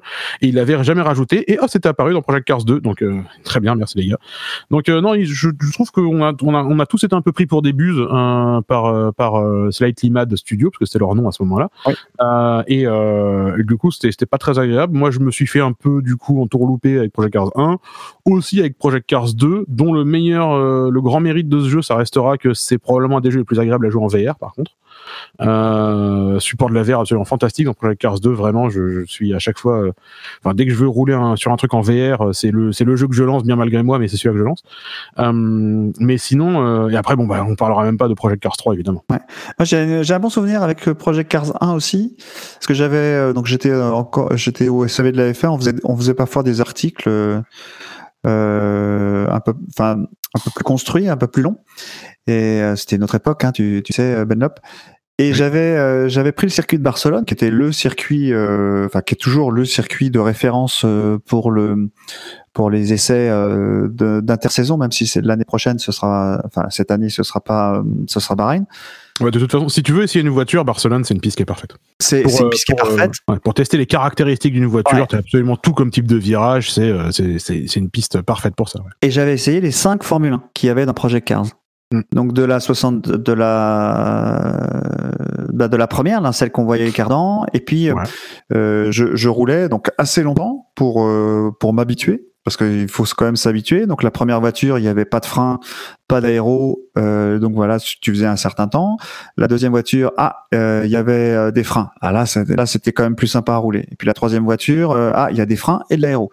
Et puis la quatrième voiture et ainsi de suite. Et puis tu, tu arrivais à la, à la voiture. euh, euh, alors c'est la- celle qui était la plus impressionnante, c'est celle qui avait les 1200 chevaux là, la, bah, la Lotus 72, je pense que ça Ouais, avec, un énorme turbo là. Ouais, et j'avais découvert à ce moment-là qu'on pouvait augmenter la pression. Et, on pouvait le, enfin bon, bref.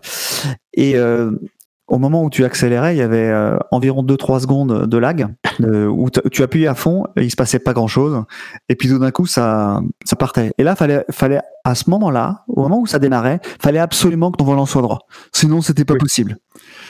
Et, euh, et là, là, tu t'amuses à, à, à rouler et à essayer de la tenir, quoi, parce que c'est c'est vraiment, c'est vraiment plus fort. Et puis après, tu arrives à la Formula I, euh, pardon, la Formula A, qui est, qui est, euh, on va dire, le summum de, de, du jeu à l'époque.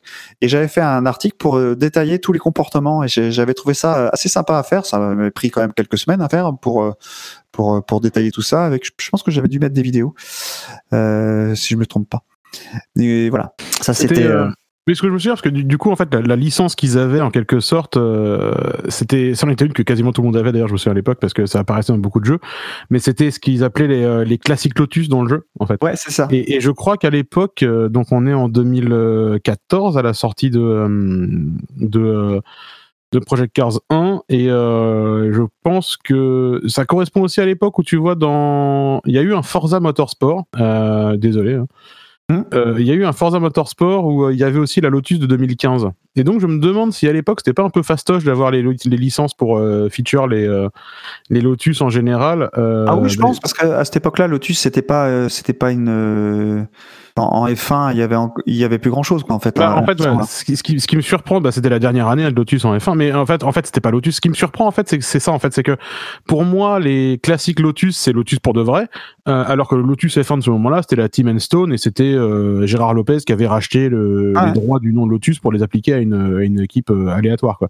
Ouais. Euh, qu'on appellera Benetton pour rigoler. Mais, euh, mais, mais, mais, euh.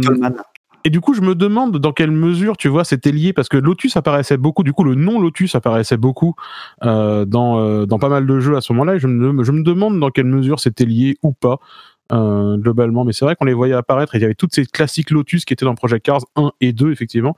Et je me souviens de cette Lotus euh, donc c'était la SWAT 72 je crois effectivement Ouais, avec pense, euh, le turbo. Euh, et je me souviens c'est la voiture où tu appuyais sur l'accélérateur ça faisait rien rien rien tout tout tout tout tout tout tout comme ça directement. Oui, euh, c'était c'est Même absolument en, en incontrôlable quatrième, en quatrième, t'arrivais à, la- à- à la faire partir en survirage. Ah oui, tu prenais du spin euh, quand tu voulais. Hein, c'était, il suffit d'être un peu haut dans les tours. Et à partir du moment où le turbo s'énervait, c'était, euh, ça, Ah ça c'était- vraiment, C'était compliqué, ouais. ça, ça faisait un bordel absolument incroyable. Et euh, bon après, j'ai- moi, j'ai beaucoup de, comment dire, je suis pas un grand sentimental de, de ce côté-là. C'est-à-dire que les, les voitures qui de compétition qui ont quelques décennies comme ça, j'ai beaucoup de mal à apprécier ça parce que je trouve que c'est juste des voitures à la con. C'est-à-dire que c'est des voitures qui sont faites pour aller vite, mais qui sont hyper inefficaces et qui fonctionnent pas en fait. Donc moi, je les vois beaucoup avec un avec un œil de, bah ouais, c'est des voitures de compétition, mais je peux pas faire de compétition. Enfin, c'est tu vois, j'ai pas, je, j'ai pas de nos- nostalgie du tout euh, pour pour ce genre de choses. Ah Et, non, euh, c'était juste pour l'exercice. Je- non, mais je- roulais assez peu avec. J'avais, j'avais voulu rouler avec, avec, avec ça pour faire un article pour le SAV. Ouais. Et je trouvais que c'était intéressant de, de, de, de comparer les. Il y avait 30 secondes entre la première euh, Formule 1 et la, et la dernière. Hein. Ouais, ouais, bah oui, non, bah ça m'étonne pas. hein, de toute façon. euh. Ouais. Et puis, et puis, la, et puis la, la Formule A dans, euh, dans, dans Project Cars a été quand même particulièrement, euh, avec les fameux pneus Dans, euh, dans euh, et, et, et, et, euh, elle était quand même particulièrement insupportable à conduire, euh, la Formule A, parce qu'elle avait pareil une tendance à, à décrocher euh, incroyablement violemment, ce qui est pas du tout le cas des voitures de, de, de course euh, dans, le- dans le monde réel. Quoi. ouais. Bah, et puis dans le monde réel en général, une voiture de course c'est quand même setup pour être stable, bien se comporter et pour pouvoir te laisser pousser en fait sur la voiture quoi. Euh, une voiture euh, et je pense que du coup on- cette conversation va se développer dans ce sens-là, mais il Ouais. y a quand même énormément de, euh, euh, je vais choisir mes mots avec beaucoup de de, de, euh, de souplesse, mais il y a quand même beaucoup beaucoup de jeux qui sont euh, qui disent être des simulateurs euh, et qui sont juste salués comme tels par la communauté parce qu'ils sont difficiles à conduire. Euh, alors que dans le monde réel, euh, une voiture de course, c'est pas dur à conduire, quoi. Ouais, alors avant de, avant de parler de ça, parce que je, je- ça c'est un sujet qui va qui va évoluer, là- qui va, on va parler de la deuxième partie. Mais quoi, toi, ta pratique, elle a, elle a évolué aussi au, au- bah, justement pendant le confinement, Ouais. parce que tu t'es décidé vu que tu ne, ne faisais plus rien euh, dehors, plus, tu n'allais plus dans les bars, tu as décidé de, de, de tout investir, de, de tout investir l'alcool que tu n'achetais plus, Oui. dans dans du matériel. Raconte-nous tout ça. Bah alors dé- déjà j'a- j'avais déjà commencé à évoluer un petit peu parce que avant même le confinement, moi j'avais euh, euh, donc je jouais à ce moment-là euh, mon, mon, mon matos, j'avais racheté chez Thrustmaster un TSPC euh, et j'utilisais encore comme pédalier mon T3PA, euh, donc le pédalier pourri standard de, de, de Thrustmaster. Et au fur et à mesure que le temps avançait, je me suis dit franchement le pédalier, le, le Thrustmaster, il fait quand même pitié de ouf. Et euh, du coup, j'évoluerais bien vers un truc un peu plus sérieux. Et donc, j'étais allé euh, sur à mes heures perdues sur le site de Fanatec et j'avais pris du coup le Club Sport V3. Euh, qui est donc euh, un pédalier chouette avec euh, un capteur de pression, etc. Donc un truc un peu un peu sympa. En fait, ce que j'aime, ce que je ce que je voulais, euh, c'était pouvoir euh, jouer sur la pédale de frein et mettre de la pression dessus et avoir un peu plus de sensation au moment du freinage, moins avoir l'impression de crisper mon pied gauche et de devoir calculer l'endroit où j'appuie sur la pédale sans vraiment ressentir ce que je suis en train de faire. Le, ce qui m'a donné cette envie-là, en fait, pour rien te cacher, euh, c'est en fait, euh, j'ai eu une expérience vraiment chouette où euh, un ami à moi, donc pour, pour ne pas le nommer Antoine, un beau jour, je me souviens, j'étais allé le voir. c'est un ami qui habitait au Mans et qui bossait chez Dams, donc l'équipe de euh, F2, F2, tout ça. Et, et du coup, j'ai- non, Déjà, pas? Et- déjà, déjà, il a, je l'aime bien, tu vois déjà. Bah, aujourd'hui, Antoine, il est euh, donc il, est- il bosse, il est chez Prema aujourd'hui, et euh, du coup, bah, il vient de boucler la saison euh, avec euh, en ayant comme euh, son, son pilote, il était ingé de Mick Schumacher du coup. Donc, euh, Ah, bah c'est euh, cool ça. Voilà. Et quand il était chez Dams, il a été le ingé de, de Gasly. Enfin, il a, il a, il a, il a, il a, il a brassé des pilotes. Euh, et du coup, à l'époque, euh, j'étais allé le voir pour aller voir les 24 au Mans. Et, euh, et en fait, un, un samedi, donc le samedi avant le- la semaine où on avait les 24, euh, il me dit tiens, vas-y, j'ai un petit, une petite surprise pour toi. Et donc il m'emmène dans la bagnole. Et puis en fait, il m'a emmené chez Dams un samedi, donc il y a personne dans l'usine. Et il m'a fait faire du simulateur. Ce qui est quand même tout à fait sympathique, tu vois. Donc, euh, donc euh, je, je, moi, je monte dans le dans le baquet. Alors déjà, moi, je monte Alors, dans le là. Alors, raconte comment, à quoi ressemble. Essaye de, de, de, de nous narrer euh, comment ils sont équipés, euh, qu'est-ce qui, à cette époque-là. Donc, on était en quel, en quel, à quel moment de. Euh, on doit être en 2000, euh, peut-être 16, 17. euh, Je suis pas, je sais pas te dire exactement. Ouais, en fait, Il faudrait que je retrouve parce que ouais, je dois avoir, je dois avoir quelques photos de ça, donc je vais les chercher un peu en même temps, comme ça je peux te dire. Euh, mais euh, mais du coup ouais, euh, ils, je- ils ont pas mal évolué leur installation au fur et à mesure. Donc aujourd'hui ils sont plus proches de ce qu'on voit euh, quand tu vois des photos des simulateurs tels qu'ils sont dans les équipes de Formule 1, tu sais, avec Mhm. euh, trucs vraiment hyper grands, etc. euh, montés comme ça. Ça ressemble plus à ça. À l'époque c'était un peu plus simple que ça. En gros t'avais une, euh, t'avais une, euh, tu montais dans un châssis, tu vois, un- une monocoque Ouais, euh, qui était elle-même montée sur des vérins d'accord. et qui était posée au sol, euh, et qui était montée sur des vérins comme ça, et, euh, et devant toi, en fait, l'image que tu avais devant toi sur un grand écran, c'était un Projo, en fait, qui, qui lançait ça devant toi. Et c'était parfaitement calibré pour que forcément le champ de vision, etc. T'es juste les roues qui soient animées sur le sur le grand écran devant toi, tu vois. Et toi, en fait, t'es dans ton baquet. Le volant, c'était leur vrai volant. Euh, Hein qu'ils utilisent, qu'ils utilisaient, et puis les pédales, elles étaient set-up comme des vrais, comme leurs vraies pédales avec les mêmes niveaux de pression, etc. Tu vois. Ah, ah. Donc ça c'était vraiment sympa. Alors moi déjà quand je monte dans le baquet, euh, il faut savoir que si vous êtes une personne un peu euh, comment dire euh, un bon vivant on va dire, eh bien quand vous montez dans un baquet comme ça c'est toujours très rigolo parce que déjà euh, en fait on se met debout donc les pieds là où sera ton tes fesses et euh, on se on pose on pousse avec les bras et en fait on jette les pieds en avant et comme ça en fait tu te retrouves bah, allongé complètement dans la dans, dans la dans la dans la coque. Euh, et après, euh, bah, littéralement, moi, j'avais pas tellement besoin qu'on me mette un siège, en fait, finalement, parce que bah, j'étais bien là, assis sur mon cul dans le, dans, sur le carbone, tu vois. Donc c'était très bien. En vrai, c'était plutôt confortable et tu te rends compte que t'es plutôt, euh, t'es pas, t'es pas mal installé, quoi. C'est-à-dire que t'es au chaud dans ton, dans, un petit cocon là, et t'es plutôt bien. Et euh, ma première expérience avec ça, c'était assez intéressant parce que Antoine me dit, euh, bon bah vas-y, on va, on va déjà un peu tester les inputs, tourne le volant, machin, etc. Ok, vas-y, appuie sur l'accélérateur à fond. J'appuie sur l'accélérateur à fond. Ok, cool, vas-y, appuie sur le frein à fond. J'appuie sur le frein. Et puis là, il me dit non, mais euh, vas-y, appuie sur le frein à fond. Et là, j'appuie sur le frein euh, à fond pour moi, tu vois. Et là, il me dit, bah non, mais vas-y, appuie sur le frein à fond. Et euh, j'avais pas compris en fait que, en fait, euh, bah, pour appuyer sur le frein à fond, fallait mettre euh, genre une centaine de kilos de pression sur la pédale, en fait. Et tu Parce tires que, sur le bah, volant ou pas euh, pour, euh, pour avoir plus de, de force? Alors, tu tires pas sur le volant. En fait, j'ai fini par comprendre la technique après et la façon dont ça fonctionne. En fait, parce que du coup, un freinage euh, en course, euh, tu commences à freiner à fond et euh, c'est un- donc un dégressif. hein. tu dégraisses. ouais. Exact. Tu fais, un, tu fais un dégressif, donc tu freines, tu te mets debout sur les freins et ensuite tu relâches la pression progressivement, ce qui te permet de mettre de l'angle au volant et de faire du combiné. Euh, et ben, en réalité, euh, c'est pas facile à faire au départ. Et la technique, en réalité, c'est que moi, à ce moment-là, je roulais encore, euh, tu vois, à la maison quand je roulais avec mon volant, euh, j'avais mon pédalier sur ce master à ce moment-là. Donc euh, ma pédale de frein, c'est- je la regardais, j'appuyais dessus, je, pouvais appuyer dessus en la regardant, quoi, tu vois. Et euh, du coup, on était, on n'était pas au même niveau du truc. Et en fait, j'ai compris qu'il fallait pas freiner avec le pied, il fallait freiner avec euh, non seulement la jambe, mais il fallait freiner avec le dos, en fait. Et la façon dont tu freines, en fait, quand tu quand tu montes sur la pédale de frein pour vraiment mettre la pression à fond, c'est c'est que tu freines avec l'intégralité de la partie gauche de ton corps et que tu tu tu comment dire tu t'affaisses un peu dans le châssis systématiquement quand tu freines. Euh, et Ah. l'élan que euh, que la voiture, enfin tu sais le comment dire, l'élan que tu as quand tu freines et donc que ton corps est un peu emmené en avant, ce qui est un peu reproduit par les vérins sur lesquels euh, le truc était monté, t'aide aussi à le faire parce que du coup ça te permet de mettre un peu plus de pression forcément au fur et à Ouais. mesure. Mais il Et faut la descendre- décélération aussi, te met aussi de la pression. euh, Ouais, c'est ça exactement. Ouais. Et mais en fait, faut vraiment la technique, c'est vraiment faut descendre dans le châssis quoi. Et en fait, faut se, faut se, faut appuyer l'intégralité de son corps sur le côté gauche. Une fois que tu fais ça, en fait, tu te rends compte que les, hum, tu peux freiner avec une confiance absolument incroyable et un contrôle de fou parce que tu freineras jamais trop quelque part. Et euh, et quand et donc j'ai fait quelques tours autour de la, autour de Barcelone forcément hein, parce qu'on y- on y revient toujours. Ah oui. J'ai fait quelques tours autour de Barcelone et, euh, et après j'ai même droit, j'ai même eu droit à une petite séance où on a comparé ma télémétrie sur mes tours à Barcelone avec celle de Gasly du coup, puisque c'était euh, sa voiture à lui à ce moment-là. Donc attends, donc euh, attends, attends, c'est facile de retrouver l'année du coup, parce que Gasly euh, en GP2 chez Dams c'était 2015. Ah bah attends, on regarde, on regarde. Attends, on va regarder. Alors, il était chez Dams en 2015. Ouais, 2015. Donc c'est là, que j'y suis allé. Et, euh, et du coup, on, on, s'est fait une petite étude de télémétrie en comparant ma télémétrie à celle de, de Gasly. Et euh, bon, bah, il me collait. euh, je crois qu'à la fin, sur mon meilleur tour, il me collait 2 deux, deux secondes 3 euh, au tour sur Barcelone. Ah bah Gasly. oui, c'est un pilote pro aussi. Voilà, le mec il fait ça depuis qu'il est né. Mais en vrai, 2 secondes 3, j'étais pas, pas peu fier quand même parce que 2 secondes 3, je pensais que ça allait être une, je pensais que ça allait être plus compliqué que ça. Euh, et en fait, ce qui est marrant, c'est que tu, c'est difficile d'aller vraiment très très vite parce qu'il faut, il y a plein de choses à appréhender et il faut trouver les bonnes techniques et être très très propre. Tu regardes un tour enregistré par Gasly euh, dans, dans le simu, tu, tu vois rien de spécial en fait. Tu, tu vois juste un tour, bah c'est propre et efficace, mais c'est pas spectaculaire du tout mais c'est juste propre et efficace.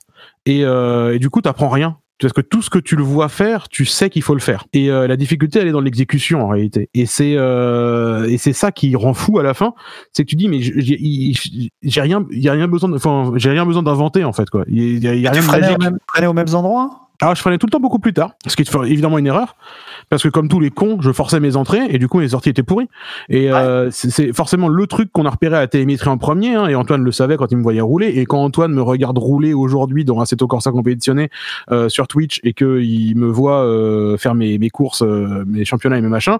Euh, et d'ailleurs l'autre jour c'est marrant parce que euh, j'ai fait une course à Barcelone du coup et c'en est une qu'Antoine a regardé. Et qu'est-ce que- c'est le premier truc qu'il veut dire en arrivant dans le chat? Eh franchement tu forces pas un peu l'entrée au premier virage Évidemment.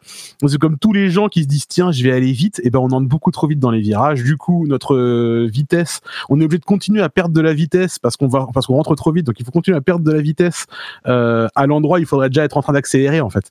Euh, et du coup bah toute la ligne droite qui suit t'es 10 15 km heure plus bas que ce que tu devrais être pendant toute la longueur de la ligne droite quoi. Donc c'est là qu'on perd tout le temps du temps quand on essaye d'aller vite, c'est qu'on force les entrées comme des idiots alors qu'en fait on n'a aucune raison de le faire et plus ton entrée est propre et euh, meilleure est ta sortie quoi. Ah oui, c'est ça, faut euh, être, euh, faut être prêt à accélérer juste avant le point de corde en fait. Bah, faut être prêt à accélérer, en tout cas au bon endroit par rapport à la longueur de la ligne droite qui suit, en tout cas. Donc, il y a des endroits où c'est plus ou moins favorable de le faire comme ça et d'autres où c'est machin. Mais en tout cas, quand t'as une ligne droite qui suit, ça, évidemment, ça sert à rien de forcer l'entrée parce que tu vas juste perdre du temps après. Et donc, euh, je me suis rendu compte à ce moment-là que, euh, une fois que j'avais appris un truc essentiel qui était, il faut pas aller sur les vibreurs parce que si tu vas sur les vibreurs avec la force qu'il y avait dans le volant, les vérins et tout ça, c'était impossible de garder les contrôles sans avoir de l'expérience. Euh, une fois que j'ai appris à éviter les vibreurs, bah en fait, c'était hyper facile à conduire. Euh, La voiture, elle est impossible à perdre. Tu peux freiner aussi fort que tu veux, tu peux accélérer aussi fort que tu veux. La voiture, elle est d'une stabilité incroyable. Jamais la voiture, elle va t'échapper. À partir du moment où tu fais pas n'importe quoi et que tu vas pas sur les vibreurs dans le gazon, etc. C'est d'une, c'est d'une simplicité, c'est enfantin. Et donc, c'est quand même à ce moment-là que j'ai compris, parce que du coup, ce simulateur-là est quand même représentatif de ce qui se passe avec la voiture, pour de vrai. Euh, et c'est à ce moment-là que j'ai compris, en fait, que, que les, qu'il y a énormément de simulateurs, euh, grand public, qui, complexifie les choses inutilement dans le pour donner l'impression aux gens que c'est réaliste parce que c'est difficile en fait. Et, Mhm. euh, et, et en fait c'est c'est désespérant parce que parce que du coup il y a une espèce de biais qui existe euh, qui est très très fort dans le sim racing en général je trouve qui est de qui est de dire ah bah c'est difficile. Genre euh, euh, et, et j'ai- c'est un jeu dont on va parler mais tu vois quand tu joues à F1 par exemple tu joues à F1 2020 et genre les F1 elles sont euh, d'une instabilité chronique quoi. C'est à dire que tu, tu te retrouves des fois à avoir du spin euh, de façon complètement idiote en quatrième, en pleine ligne droite, etc. T'as un grip euh, qui, qui t'as un grip qui disparaît pour des raisons que tu connais pas. Tente dans un virage, t'as l'arrière qui est déjà en train de chasser, etc. constamment, alors que ça ça fait pas ça quoi. Enfin, euh, je, je à moins d'attaquer comme un âne constamment et d'être complètement en dehors des limites, mais c'est la voiture, elle- aucune voiture de course est setup comme ça en fait. Et, euh, et du coup, c'est c'est toujours très étonnant en fait parce que parce que tu te rends compte que euh, ouais, c'est fait pour être conduit par euh, c'est fait pour être conduit par par par par, par des pilotes Monsieur qui tout le monde. Ouais, quasiment. En fait, si Monsieur Tout le Monde monte, monte dans une Formule 2, ça se conduit très bien. Monsieur Tout le Monde, il aura juste peur de la poussée, de l'accélération et de la force au freinage. Il freinera pas assez fort, mais il va pas spin à chaque virage. Et ça me rappellera toujours. euh, je sais pas si tu te souviens de. Il y avait un épisode de Top Gear il y a très longtemps où ils avaient fait, ils avaient fait monter Richard Hammond dans la F1, la Renault de 2005, je crois. Je Ouais. sais pas si tu te souviens. Je J'avais- sais pas si je l'ai vu. Il y avait, un- ça se trouve sur YouTube ce passage-là, sans aucun problème. Et euh, ils étaient sur la piste euh, nationale de, peut-être pas la, nationale, une espèce de piste intérieure euh, à Silverstone qui utilisait aucune partie du circuit Grand Prix. Et euh, genre dans le clip, euh, dans ce dans ce dans ce clip là, genre Hammond, il est constamment en train de spin, c'est hyper difficile, machin, etc. C'est c'est bon comme beaucoup de choses en Top Gear, mais c'était complètement du cinoche. À aucun moment la voiture, elle, elle fait ça quoi. À aucun moment la voiture, elle, elle cherche à t'assassiner à chaque virage ou à chaque freinage ou quoi que ce soit. Et même si euh, la température est pas idéale dans les Alors, pneus, je, je bah, sais pas, vois. je sais pas pour euh, pour cette histoire-là, mais tu as quand même la, la problématique du de, du pneu aussi, de, le, de la température de fonctionnement. Oui, bien sûr. Mais si tes températures sont pas idéales, euh, tu- vas les construire au fur et à mesure. Et euh, de toute façon, tu vas pousser au fur et à mesure que tu vas prendre de la confiance. Et potentiellement, si tu sors des limites du grip parce que tes températures sont pas idéales, la voiture, elle est pas set-up pour que l'arrière te dépasse et, euh, et que ça spinne de façon euh, constante, en fait. Potentiellement, tu vas tourner ton volant et puis tu vas prendre un peu de sous-virage et puis tu vas dire, oh, mes pneus sont pas encore en température, je vais relâcher un peu l'accélérateur et la voiture, elle va se mettre à tourner, euh, suivre la direction que tu lui as donnée, en fait. Euh, et, ça se passe très bien. Et d'ailleurs, parce on l'a- on l'avait vu avec du coup dans le simu chez Dams, parce que ben en GP2 t'as pas de t'as pas de couverture en GP2 et en F2 maintenant t'as pas de couverture chauffante. Et du coup, bah, quand tu pars au départ, tes pneus sont ont pas de température. Ouais, mais bon, comme tout le monde n'a pas de température, c'est pas très c'est pas très grave. Oui, oui, mais ce que je veux dire, c'est que du coup, je, je- et dans le simulateur, ça se ressentait bien, si tu veux. Effectivement, la voiture, elle va plus vite quand t'as de la température, elle a du grip, etc. Mais quand t'as pas de température et qu'il faut encore que tu la, que tu la construises, tu, ça- tu vas pas, tu vas pas mourir à chaque euh, virage non plus, tu vois. Ça change Donc, pas euh, l'équilibre, c'est ça que tu veux dire. Ouais, ça change pas l'équilibre. En fait, la voiture, elle est, en fait, la voiture, elle est saine. C'est surtout ça. Bah Ah oui, c'est le but. Hein. Faut, faut- Bah ouais, faut que ce parce soit. que- faut- Enfin, c'est comme. Enfin, faut qu'il y ait une certaine confiance. Si tu as pas confiance dans la voiture, tu vas pas, tu vas pas vouloir la pousser. Faut, faut pouvoir faire 30 tours de façon régulière. Et, euh, voilà. et pour pouvoir faire ça, bah, il faut que la voiture elle soit saine et elle ne cherche pas à te surprendre constamment en fait. Et alors oui, c'est le travail du setup, etc. Mais euh, il y a des jeux où tu as beau faire les, les changements de setup que tu veux, jamais les voitures elles sont saines et stables. Quoi. C'est euh, Et je dis jeu de façon un peu euh, libérale, hein, parce que quand on parle de jeu, on parle euh, ce qu'on parle, on souvent parler de simu, etc. Et, euh, et c'est le cœur de la discussion euh, qu'on avait eu à ce moment-là d'ailleurs. Ouais, alors, bah, on, va démarrer du coup. Euh, les questions que j'avais notées, euh, c'était euh, ce qu'on peut ce qu'on peut discuter, c'est euh, pour toi, c'est euh, enfin le, thème c'est arcade. Euh, pour toi, c'est quoi le, le, le sim racing? Pourquoi c'est quoi la- l'arcade? Comment on peut définir ça? Parce que je pense que chacun chacun a sa propre définition en fonction de des fois même en fonction de à, ce à quoi il joue. Euh, Certains vont dire euh, moi euh, Grand Turismo 7, euh, quand il sortira, c'est la référence. Euh, euh, Forza, c'est c'est où si joue à- la personne joue à Forza, c'est Forza la référence. Ou quelqu'un qui joue sur e-racing, ça va être e-racing. Euh, voilà. Comment tu Il y, a, il y toi? a plein, il y a, comme tu dis, il y a quasiment autant de façons de catégoriser les trucs qu'il y a de gens. En pratique, moi, je- j'essaie souvent de juger les jeux euh, sur leurs intentions. Euh, par exemple, tu vois, on parlait de Project Cars tout à l'heure. L'intention annoncée, c'est faire un simulateur hyper réaliste. Bon, bah, c'est raté.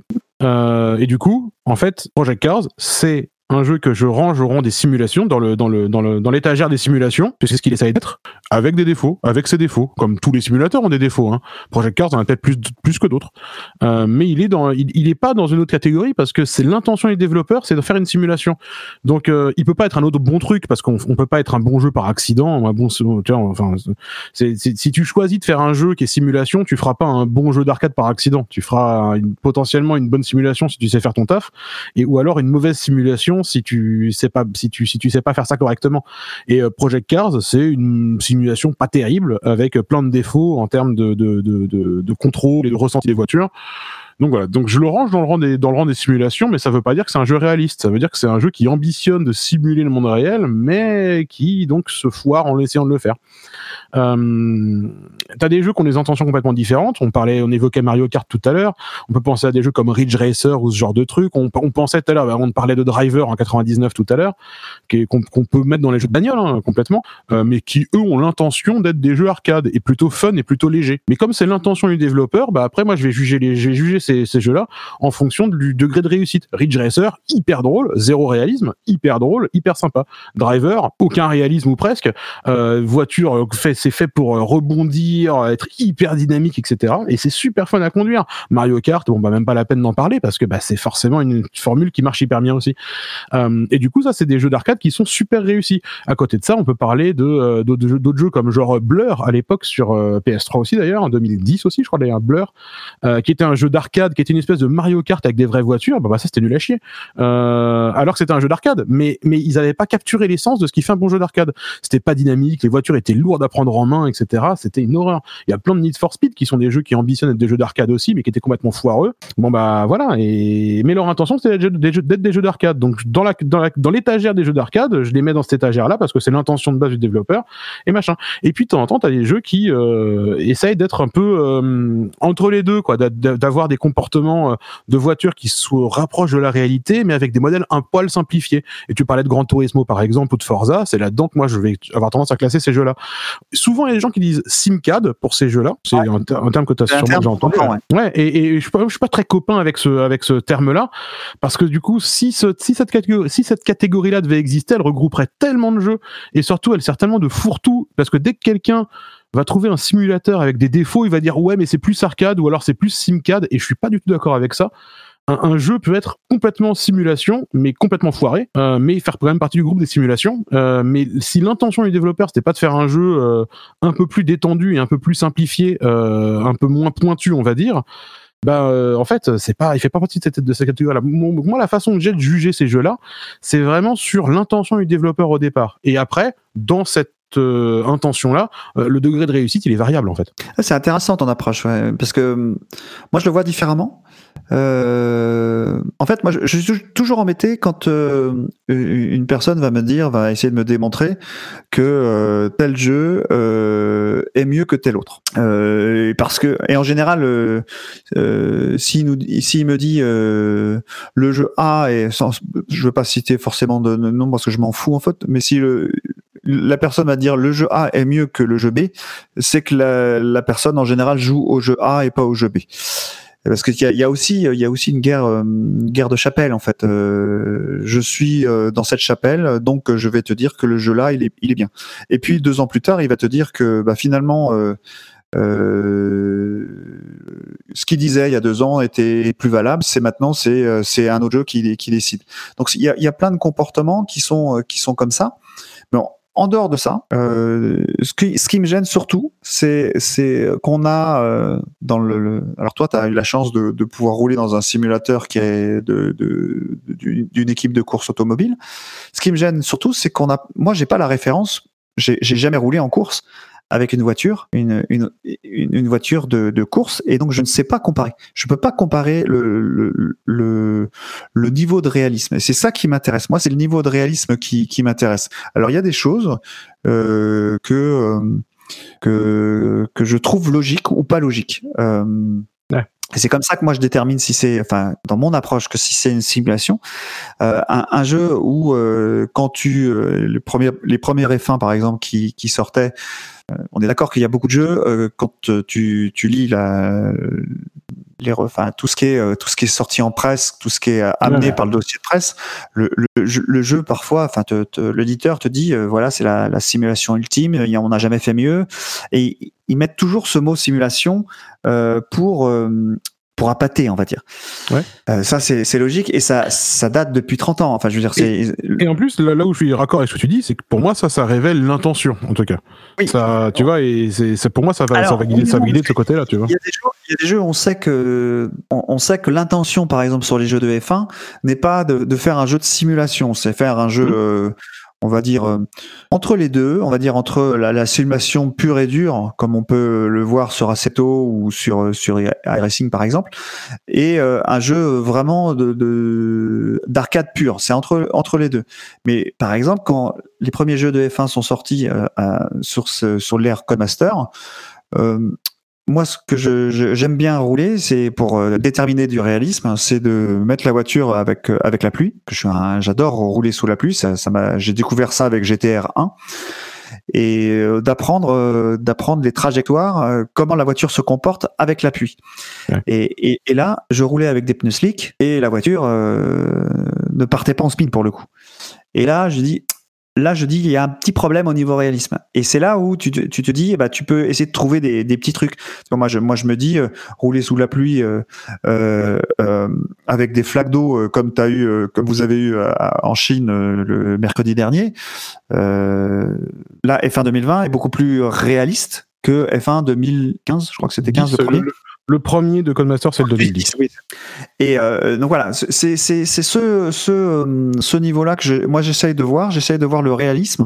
Alors c'est c'est vrai que moi, euh, avec mon passé, comme je le disais tout à l'heure, où euh, Indy 500 m'a beaucoup plu, avec GTR, on, euh, il y avait le Motec qui se mettait en place et j'ai adoré euh, faire trois tours de de, de, de- dans n'importe quelle voiture et après de rester deux heures sur le, le Motec pour essayer de comprendre où est-ce que où est-ce que je peux gratter euh, où est-ce que je peux gratter de la performance. Donc quand il y a un Motec, tout de suite ça me je peux voir des choses, je peux voir des, Oui. des, des comportements qui euh, qui me paraissent normaux ou anormaux. Et c'est là où moi je moi je bascule, enfin je je, je détermine si euh, euh, l'intention, je peux la comprendre, hein, qui, qui, euh, ils sont tous à vouloir faire du, du, du sim racing parce que c'est, c'est, ils veulent tous être en- au sommet de la pyramide, mais il y en a qui sont plus ou moins. euh, Pas d'accord avec ça. Tu, tu- par exemple, tu vois, on parlait du. euh, par exemple, on, on parlait du euh, de F1, tu vois. Euh, Codemasters communique pas sur l'aspect simulation de son jeu. Ah si, Non. Non, franchement, dans leur communication, dans leur marketing en général, ils parlent pas de l'aspect simulation du jeu. Ils parlent de d'amélioration, ils parlent de choses comme ça, mais ils, ils vendent pas leur jeu comme un simulateur. Et d'ailleurs, euh, la, la tagline du jeu, c'est The Official Video Game. D'ailleurs, ils- ils se cachent pas du fait qu'ils cherchent aussi à faire un jeu qui soit accessible. Et euh, oui c'est ça. Mais Voilà, ils, ils s'en cachent pas. Donc, ils cherchent pas à être Ouais. dans le simulateur. c'est Et, entre les deux. Ils sont entre les deux. oui, oui, et moi, et moi, je suis d'accord avec ça. C'est-à-dire qu'ils sont complètement entre les deux. Le problème que j'ai avec F1 à titre personnel, c'est qu'ils sont entre les deux, mais. Euh, mais en fait, ils essaient d'avoir un modèle de conduite. Ce que, ce que F1 simule très bien, ce que F1 simule très très bien, c'est que tu vas faire des vraies courses, des vrais grands prix sur les vraies durées, avec les vraies règles d'arrêt au stand, les vrais pneus qui s'usent et la vraie dynamique d'une euh, course de Formule 1. Donc ça, c'est ce que le jeu simule hyper bien c'est que quand tu vas jouer à F1, tu vas être dans un week-end de Formule 1 avec des qualifications, un format de qualification spécifique et ce genre de choses. Et ça, c'est ce que le jeu sait très bien simuler. Le, le, le, le problème que j'ai ensuite, il vient avec dans, dans la conduite, c'est qu'en fait, il cherche à avoir un modèle de conduite qui est euh, pas ultra pointu, un truc plutôt simplifié. Il y a qu'à voir la gestion des pressions euh, de pneus dans le, dans le jeu, c'est une plaisanterie. Euh, et, euh, et en fait, il cherche à avoir un modèle euh, plutôt simplifié, mais euh, tout en ayant des voitures qui sont beaucoup trop twitchy, beaucoup trop nerveuses et qui veulent rien dire. Euh, et du coup, c'est marrant parce qu'on se retrouve avec un jeu qui à la fois est super délicat à conduire euh, en termes de, bah, si t'es en train de pousser une voiture, en fait, elle fait, euh, elle est tout le temps en train de glisser pour une raison, euh, pour un oui ou pour un non. Euh, et en même temps, bah, c'est pas non plus, c'est pas, c'est pas très réaliste de, de ce, de ce point de vue-là. C'est pas, c'est pas très représentatif du monde réel, on va dire. Et puis en même temps, bah, alors que leur objectif, c'est de faire un modèle un peu simplifié. Donc j'ai l'impression qu'ils sont un peu le cul entre deux chaises et, euh, et j'ai l'impression qu'ils ont une intention marketing qui est pas de faire un simulateur, mais qu'il y a des mecs derrière qui essaient de pousser pour le faire, mais qui savent pas vraiment le faire. Et du coup, c'est extrêmement conflictuel comme jeu, je trouve, de, de ce point de vue-là. Ouais, ouais, ouais, je comprends, ouais, je comprends. C'est vraiment mon ressenti sur, sur, les, sur les F1, euh, notamment récents, parce qu'en plus ils se sont intéressés, notamment depuis le 2017 en fait, ils ont essayé de faire vraiment des progrès depuis le 2017 sur leur euh, simulation euh, en général, donc l'aspect euh, simulation des pneumatiques, euh, réaction du force feedback et ce genre de choses. Depuis le 2017, ils ont un peu vraiment essayé d'améliorer les choses. Et ils, avaient un, des, un gars qui faisait ça pour eux, là, David Greco, qui était un mec qui était hyper pointu, qui était un, qui est un sim racer et qui un gars qui était plutôt pointu et qui fait partie aujourd'hui de leur équipe, qui les aide à travailler ça. Euh, mais euh, mais j'ai pas mais, mais j'ai pas j'ai pas l'impression que pour autant il y ait beaucoup de moyens qui soient mis euh, dans cette direction-là. Et je comprends pourquoi parce que commercialement bah, tu, ils veulent pas faire un Assetto Corsa compétitionné et je comprends parce que c'est pas très vendeur non plus et que la F1 elle a besoin d'un produit euh, bah, Grand qui, public. Bah, qui oui qui soit grand public et qui puisse euh, avoir un comment dire avoir un Retour attrait sur le- investissement. Bah, bien qui, qui puisse simplement avoir un attrait pour le plus grand monde, parce que le retour sur investissement, après, c'est des notions qui sont euh, qui, qui nous dépassent un peu entre guillemets, mais euh, mais, je- mais je pense surtout qu'ils avoir. achètent un- quand même cher leur licence, hein, donc faut quand même qu'ils en vendent. hein. Oui, oui, non, bien sûr. Il, il a- alors, je pense qu'il achète cher la licence, mais je pense, mais je pense aussi que euh, bon, déjà maintenant Codemasters appartient à Electronic Arts, donc on verra où ça nous emmène. Mais euh, mais je pense aussi que euh, que la F1 est contente aussi que euh, ils aient un développeur qui fasse un jeu par an, parce que mine de rien, si t'es fan de Formule 1, t'as un jeu par an, t'as une licence vivante et t'as un jeu euh, populaire auquel plein de gens jouent avec qui jouer. Euh, si t'es fan de NASCAR, euh, bon bah, si tu veux jouer sérieusement, en fait, faut que t'ailles sur iRacing. Euh, et puis, euh, si t'es fan de, enfin, il y a plein de catégories qui n'ont pas leur, euh, qui ont pas leur jeu. Il y a plein de, plein de, plein de sports euh, qui n'ont pas leur jeu. Et déjà, la, la F1 a la chance, et elle l'a pas toujours eu, hein, parce qu'il y a quand même eu une période entre genre 2002-2006, par- entre 2002 et 2005. Euh, Enfin, il y a eu des périodes un peu creuses quoi, avec la Formule 1. De, par exemple, de 2006 à 2010, par exemple, il n'y a pas eu de jeu de Formule 1, je crois pas. Euh, Parce que, parce que le dernier en 2006, euh, c'était à l'époque, il était sous le sous l'égide de Sony. C'était Psygnosis, c'était Psygnosis qui faisait les jeux F1 à ce moment-là. Donc ils avaient fait F1 2005. Quand la PS3 est sortie, ils avaient adapté F1 2005 pour le sortir sur PS3, et donc ça avait fait ça avait fait F1 Championship Edition, qui était un jeu qui était sorti en 2006, mais avec les contenus de 2005, mais avec un moteur physique et graphique machin qui était euh, réactualisé pour la PS3. Euh, et après, il y a plus eu de jeu euh, Formule 1 jusqu'à, j'allais dire si, F1 il y a eu 2010. il y a eu euh, un 2009 aussi qui est sorti, hein, me souviens. 2000 Oui, 2009, il, était, il était- il était sorti sur Wii, F1 2009 avant tout. C'était c'était un Euh, jeu avec des consoles portables machin, et il était euh, édité par Codemasters, mais il n'était pas développé par Codemasters euh, à l'époque. Mais parce qu'en fait, F1 2009, ça a été le premier du retour de la licence en réalité, mais c'était, il est- enfin, il- je, on, on, on, on s'épargne de l'énergie euh, à, à, à considérer qu'il n'existe pas, hein, pour être honnête, parce qu'il c'est pas, il est pas de, comment dire, il est pas d'une d'une réputation absolument incroyable euh, F1 2009. Sauf si j'ai raté d'autres éditions de ce jeu, hein, mais à Non, mon non, souvenir. Je, je pense que de... non, la liste que j'ai, c'est les jeux. De... euh, Pour moi, ouais, il y a, peut-être. euh, Moi, je me souviens surtout de G- les GP, les GP3, GP4. J'ai adoré ces jeux-là. Euh, je sais que Gus Gus, un de nos collègues du SAV, il y a, a beaucoup, a beaucoup utilisé aussi. C'est vrai que le- les jeux de F1, euh, il y a, il y a, je- moi, je pense qu'il y a une partie de, de- des jeux de F1 qui vont, qui, qui, qui bougent peu en fait. C'est ça qui, enfin, il y a, il y a un jeu qui sort, on va dire, il y a une grosse release qui sort, et puis après c'est juste du, de la mise à jour de contenu en fait. Euh, tu parlais tout à l'heure de des, euh, des changements des arrêts au stand. Euh, bah, les arrêts au stand, euh, ils n'ont pas bougé depuis euh, depuis euh, le 2015 ou un truc comme ça. C'est toujours les mêmes. Ah, tu, tu penses euh, à l'horrible animation. euh, Ah, l'horrible animation, oui, euh, notamment. Euh, Après, au moins pour eux, c'est que l'arrêt au stand, hein, parce que c'est des Project Red, ils ont fait tout un jeu qui s'appelle Cyberpunk qui est intégralement codé comme ça.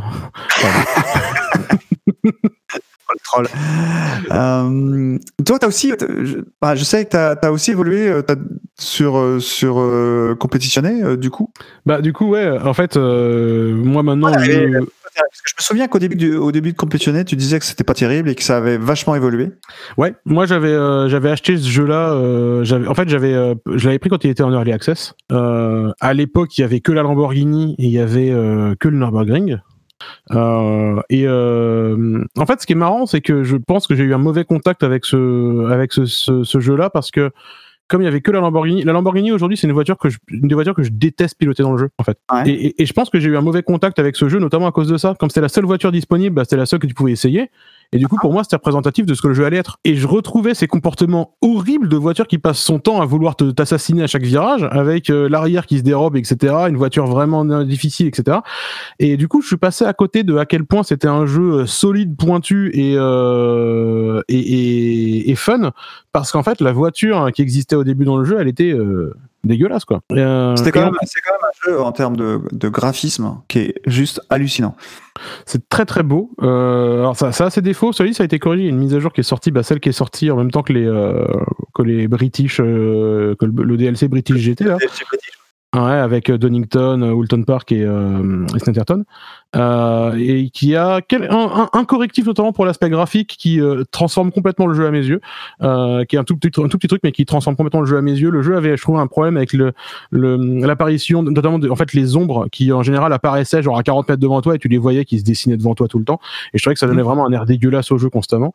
Euh, mais euh, ça a été nettement corrigé à ce moment-là. C'est un- c'est un aparté, mais en tout cas, si vous n'avez pas fait cette mise à jour et que vous jouez à ACC, faites-la. Ça sera chouette. Vous allez voir, c'est chouette. Euh, et prenez le DLC euh, British GT parce que c'est 12 balles pour 3 pistes. euh, c'est moins cher qu'une piste sur iRacing. Donc, T'as roulé sur les racing ou pas? Je continuerai à dire du mal à iRacing très, très, très, très, très longtemps dans ma vie. J'ai euh, j'ai renouvelé mon abonnement à iRacing il y a quelques jours. Ouais.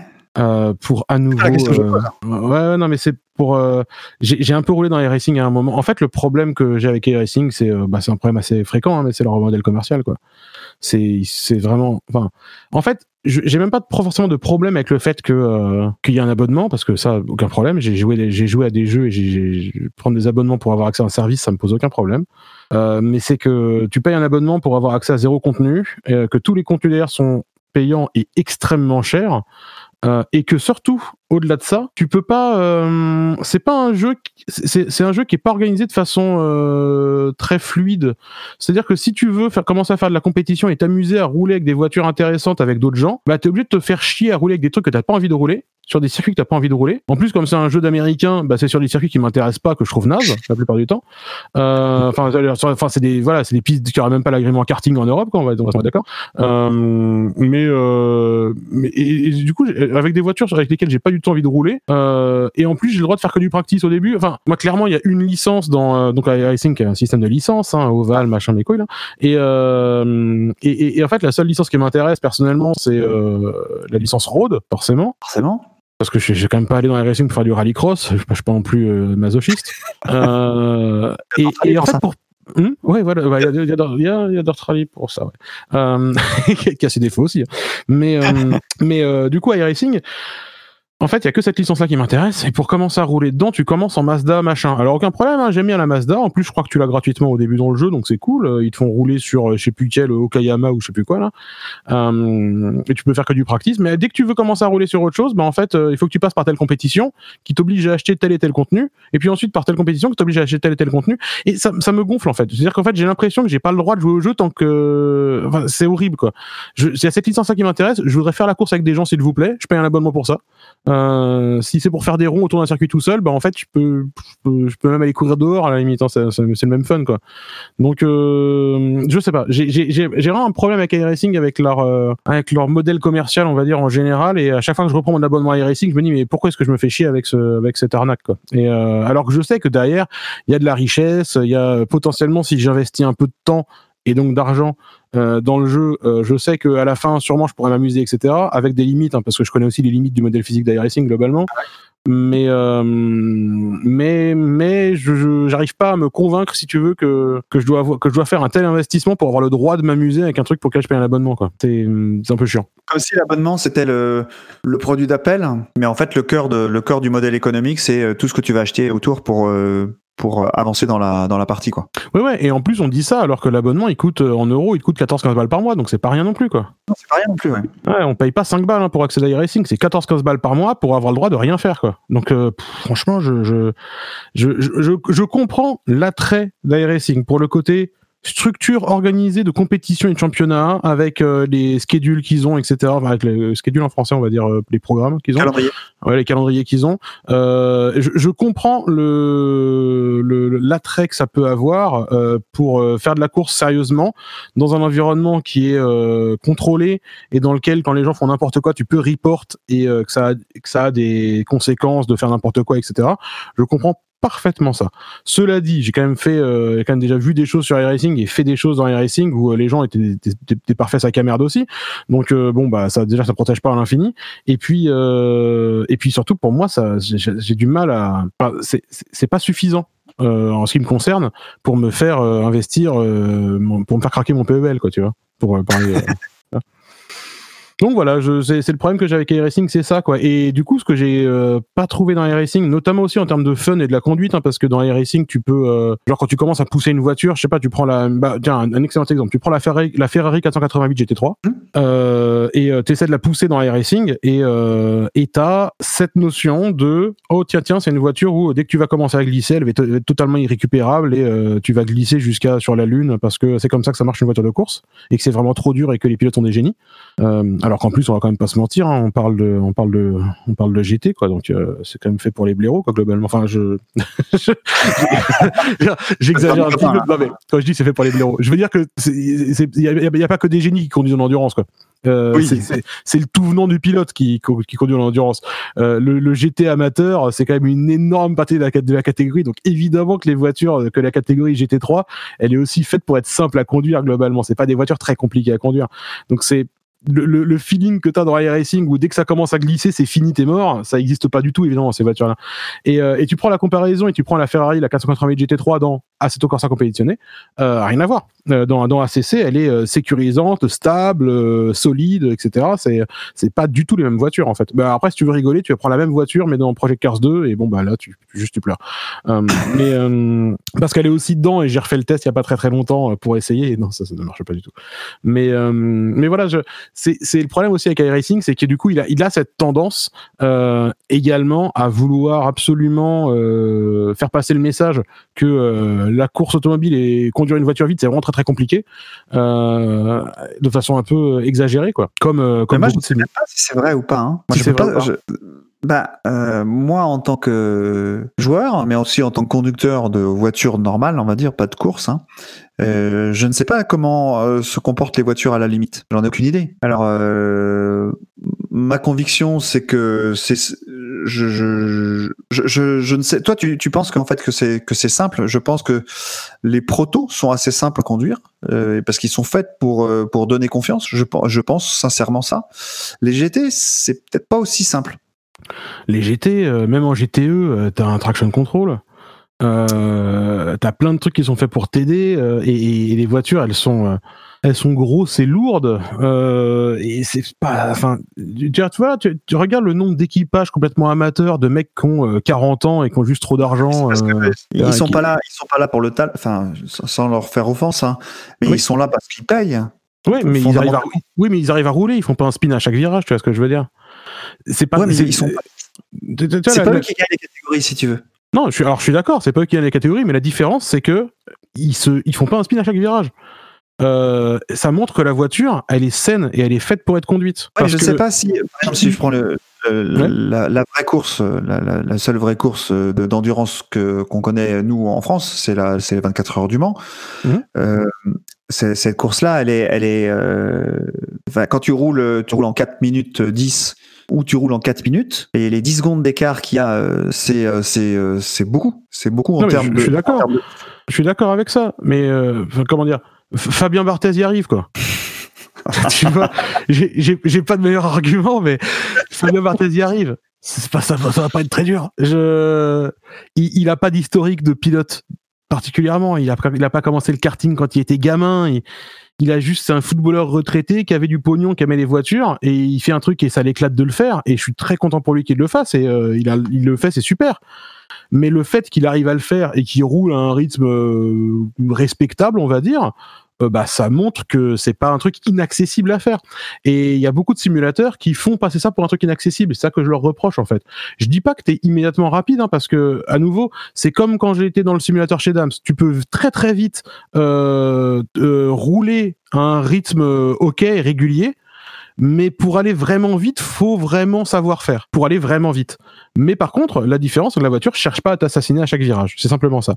Et, euh, et quand tu conduis dans les racing, le nombre de fois où tu rentres dans un virage et la voiture, elle va décider qu'elle va, euh, ce qu'elle va se, qu'elle va, euh, qu'elle, qu'elle va, euh, comment dire, spin autour de toi, juste parce que t'as laissé un peu trop de frein euh, à l'entrée.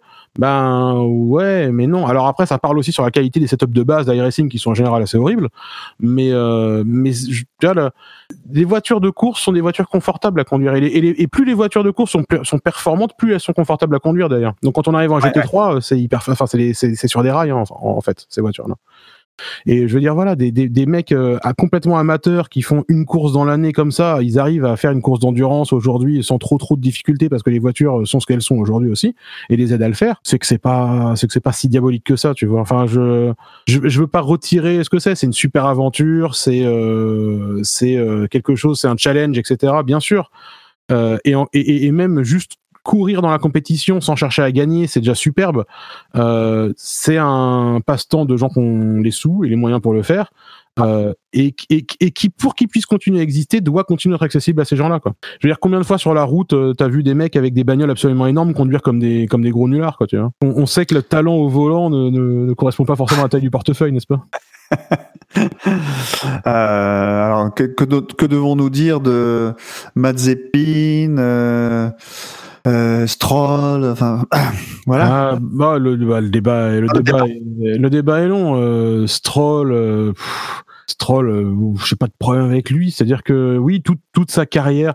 Parce que de toute façon, pour exister en sport mécanique, il faut avoir un gros portefeuille au départ. Ça, bon, c'est un état de fait. Euh, personne peut faire faire une carrière sans avoir euh, du pognon ou beaucoup de- ou, ou beaucoup d'aide de la part de quelqu'un qui a du pognon Ouais, c'est euh, clair. au départ. Euh, Stroll, euh, quand il est arrivé, je pense qu'il était sous-préparé. Je pense qu'aujourd'hui, il est, il a un niveau respectable. Euh, Mazepin, je sais pas ce que c'est. On verra l'année prochaine. Je, Euh, sais pas ce que c'est. Je sais pas ce que c'est et je, ne saurais pas ce que c'est. Mais euh, voilà. Après, voilà, le, le, le, le, le, le- voilà, le débat du, du, du pilote payant, de toute façon, ça a toujours existé dans toutes les catégories. Mais, mais les catégories, toi, on parlait du GT. Et dans le GT, de toute façon, c'est que ça. Et tu vois, je parlais du, de Dams, je parlais du GP2 tout à l'heure, de la F2 aujourd'hui, de la F3. Euh, c'est pas très compliqué. Hein. Tu veux un volant chez Dams, euh, tu l'as. Hein. Ah mais, oui, oui. mais littéralement, tu veux un volant chez Dams et t'as les moyens, tu l'as. T'arrives, tu dis OK, ça coûte combien la saison F2 3 millions, les voilà. T'as ton volant. Pas de problème. C'est vraiment comme ça que ça marche. Hein. Oui, c'est, mais c'est, euh, c'est, un modèle économique. Hein. euh, ça- il- De toute façon, les équipes ont besoin de sous pour fonctionner. Euh, les gens qui sont sponsorisés, c'est les pilotes. Euh, donc c'est eux qui ramènent les sous. Et puis voilà. C'est pas les équipes qui sont sponsorisées, jamais. Donc euh, voilà. C'est des pas- voitures qui sont enfin, en, en GP, enfin en Formule 2, euh, c'est des voitures qui sont monotypes. Mhm. Et les équipes sont juste des exploitants de la voiture. Oui. Donc ils ont juste besoin de quelqu'un qui la conduise.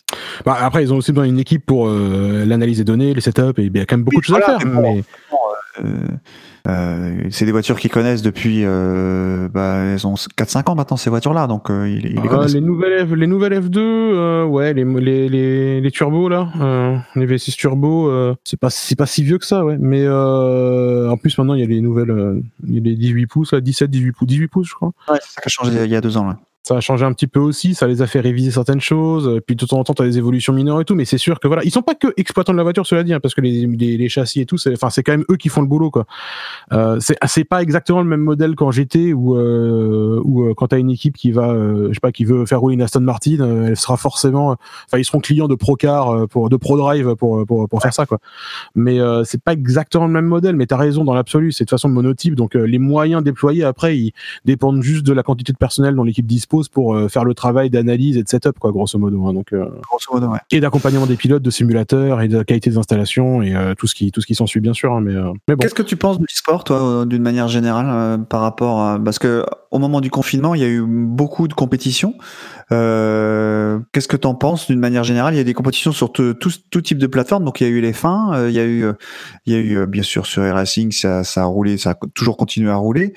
Euh, sur compétitionné, qui s'est, qui s'est, où il y a eu de plus en plus de courses qui s'est, qui s'est, qui s'est monté avec des niveaux qui, se relevaient.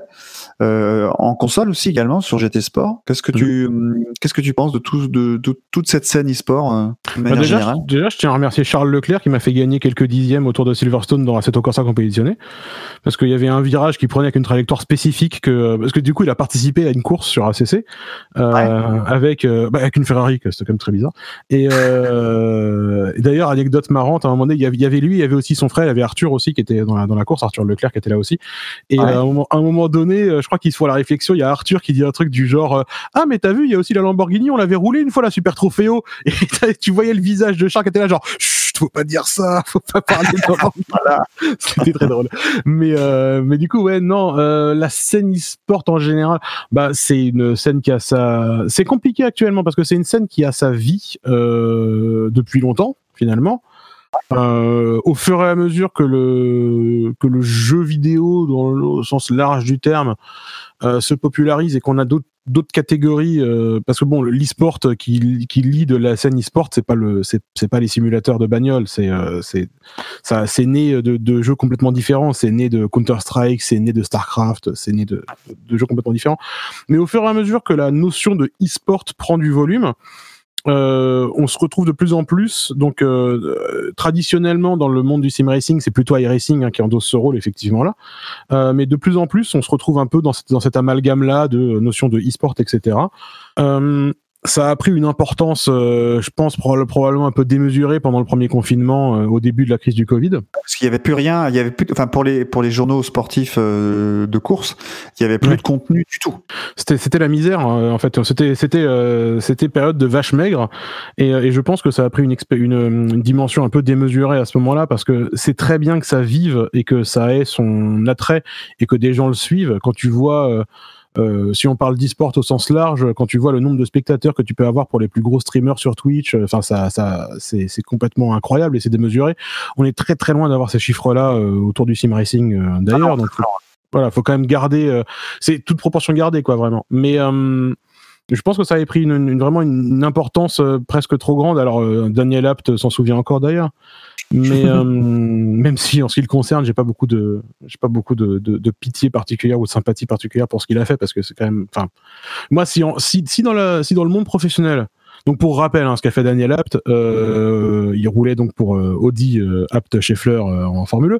Et euh, donc la Formule 1 organise des courses officielles et demande à ses pilotes officiels de venir rouler officiellement dans une course officielle.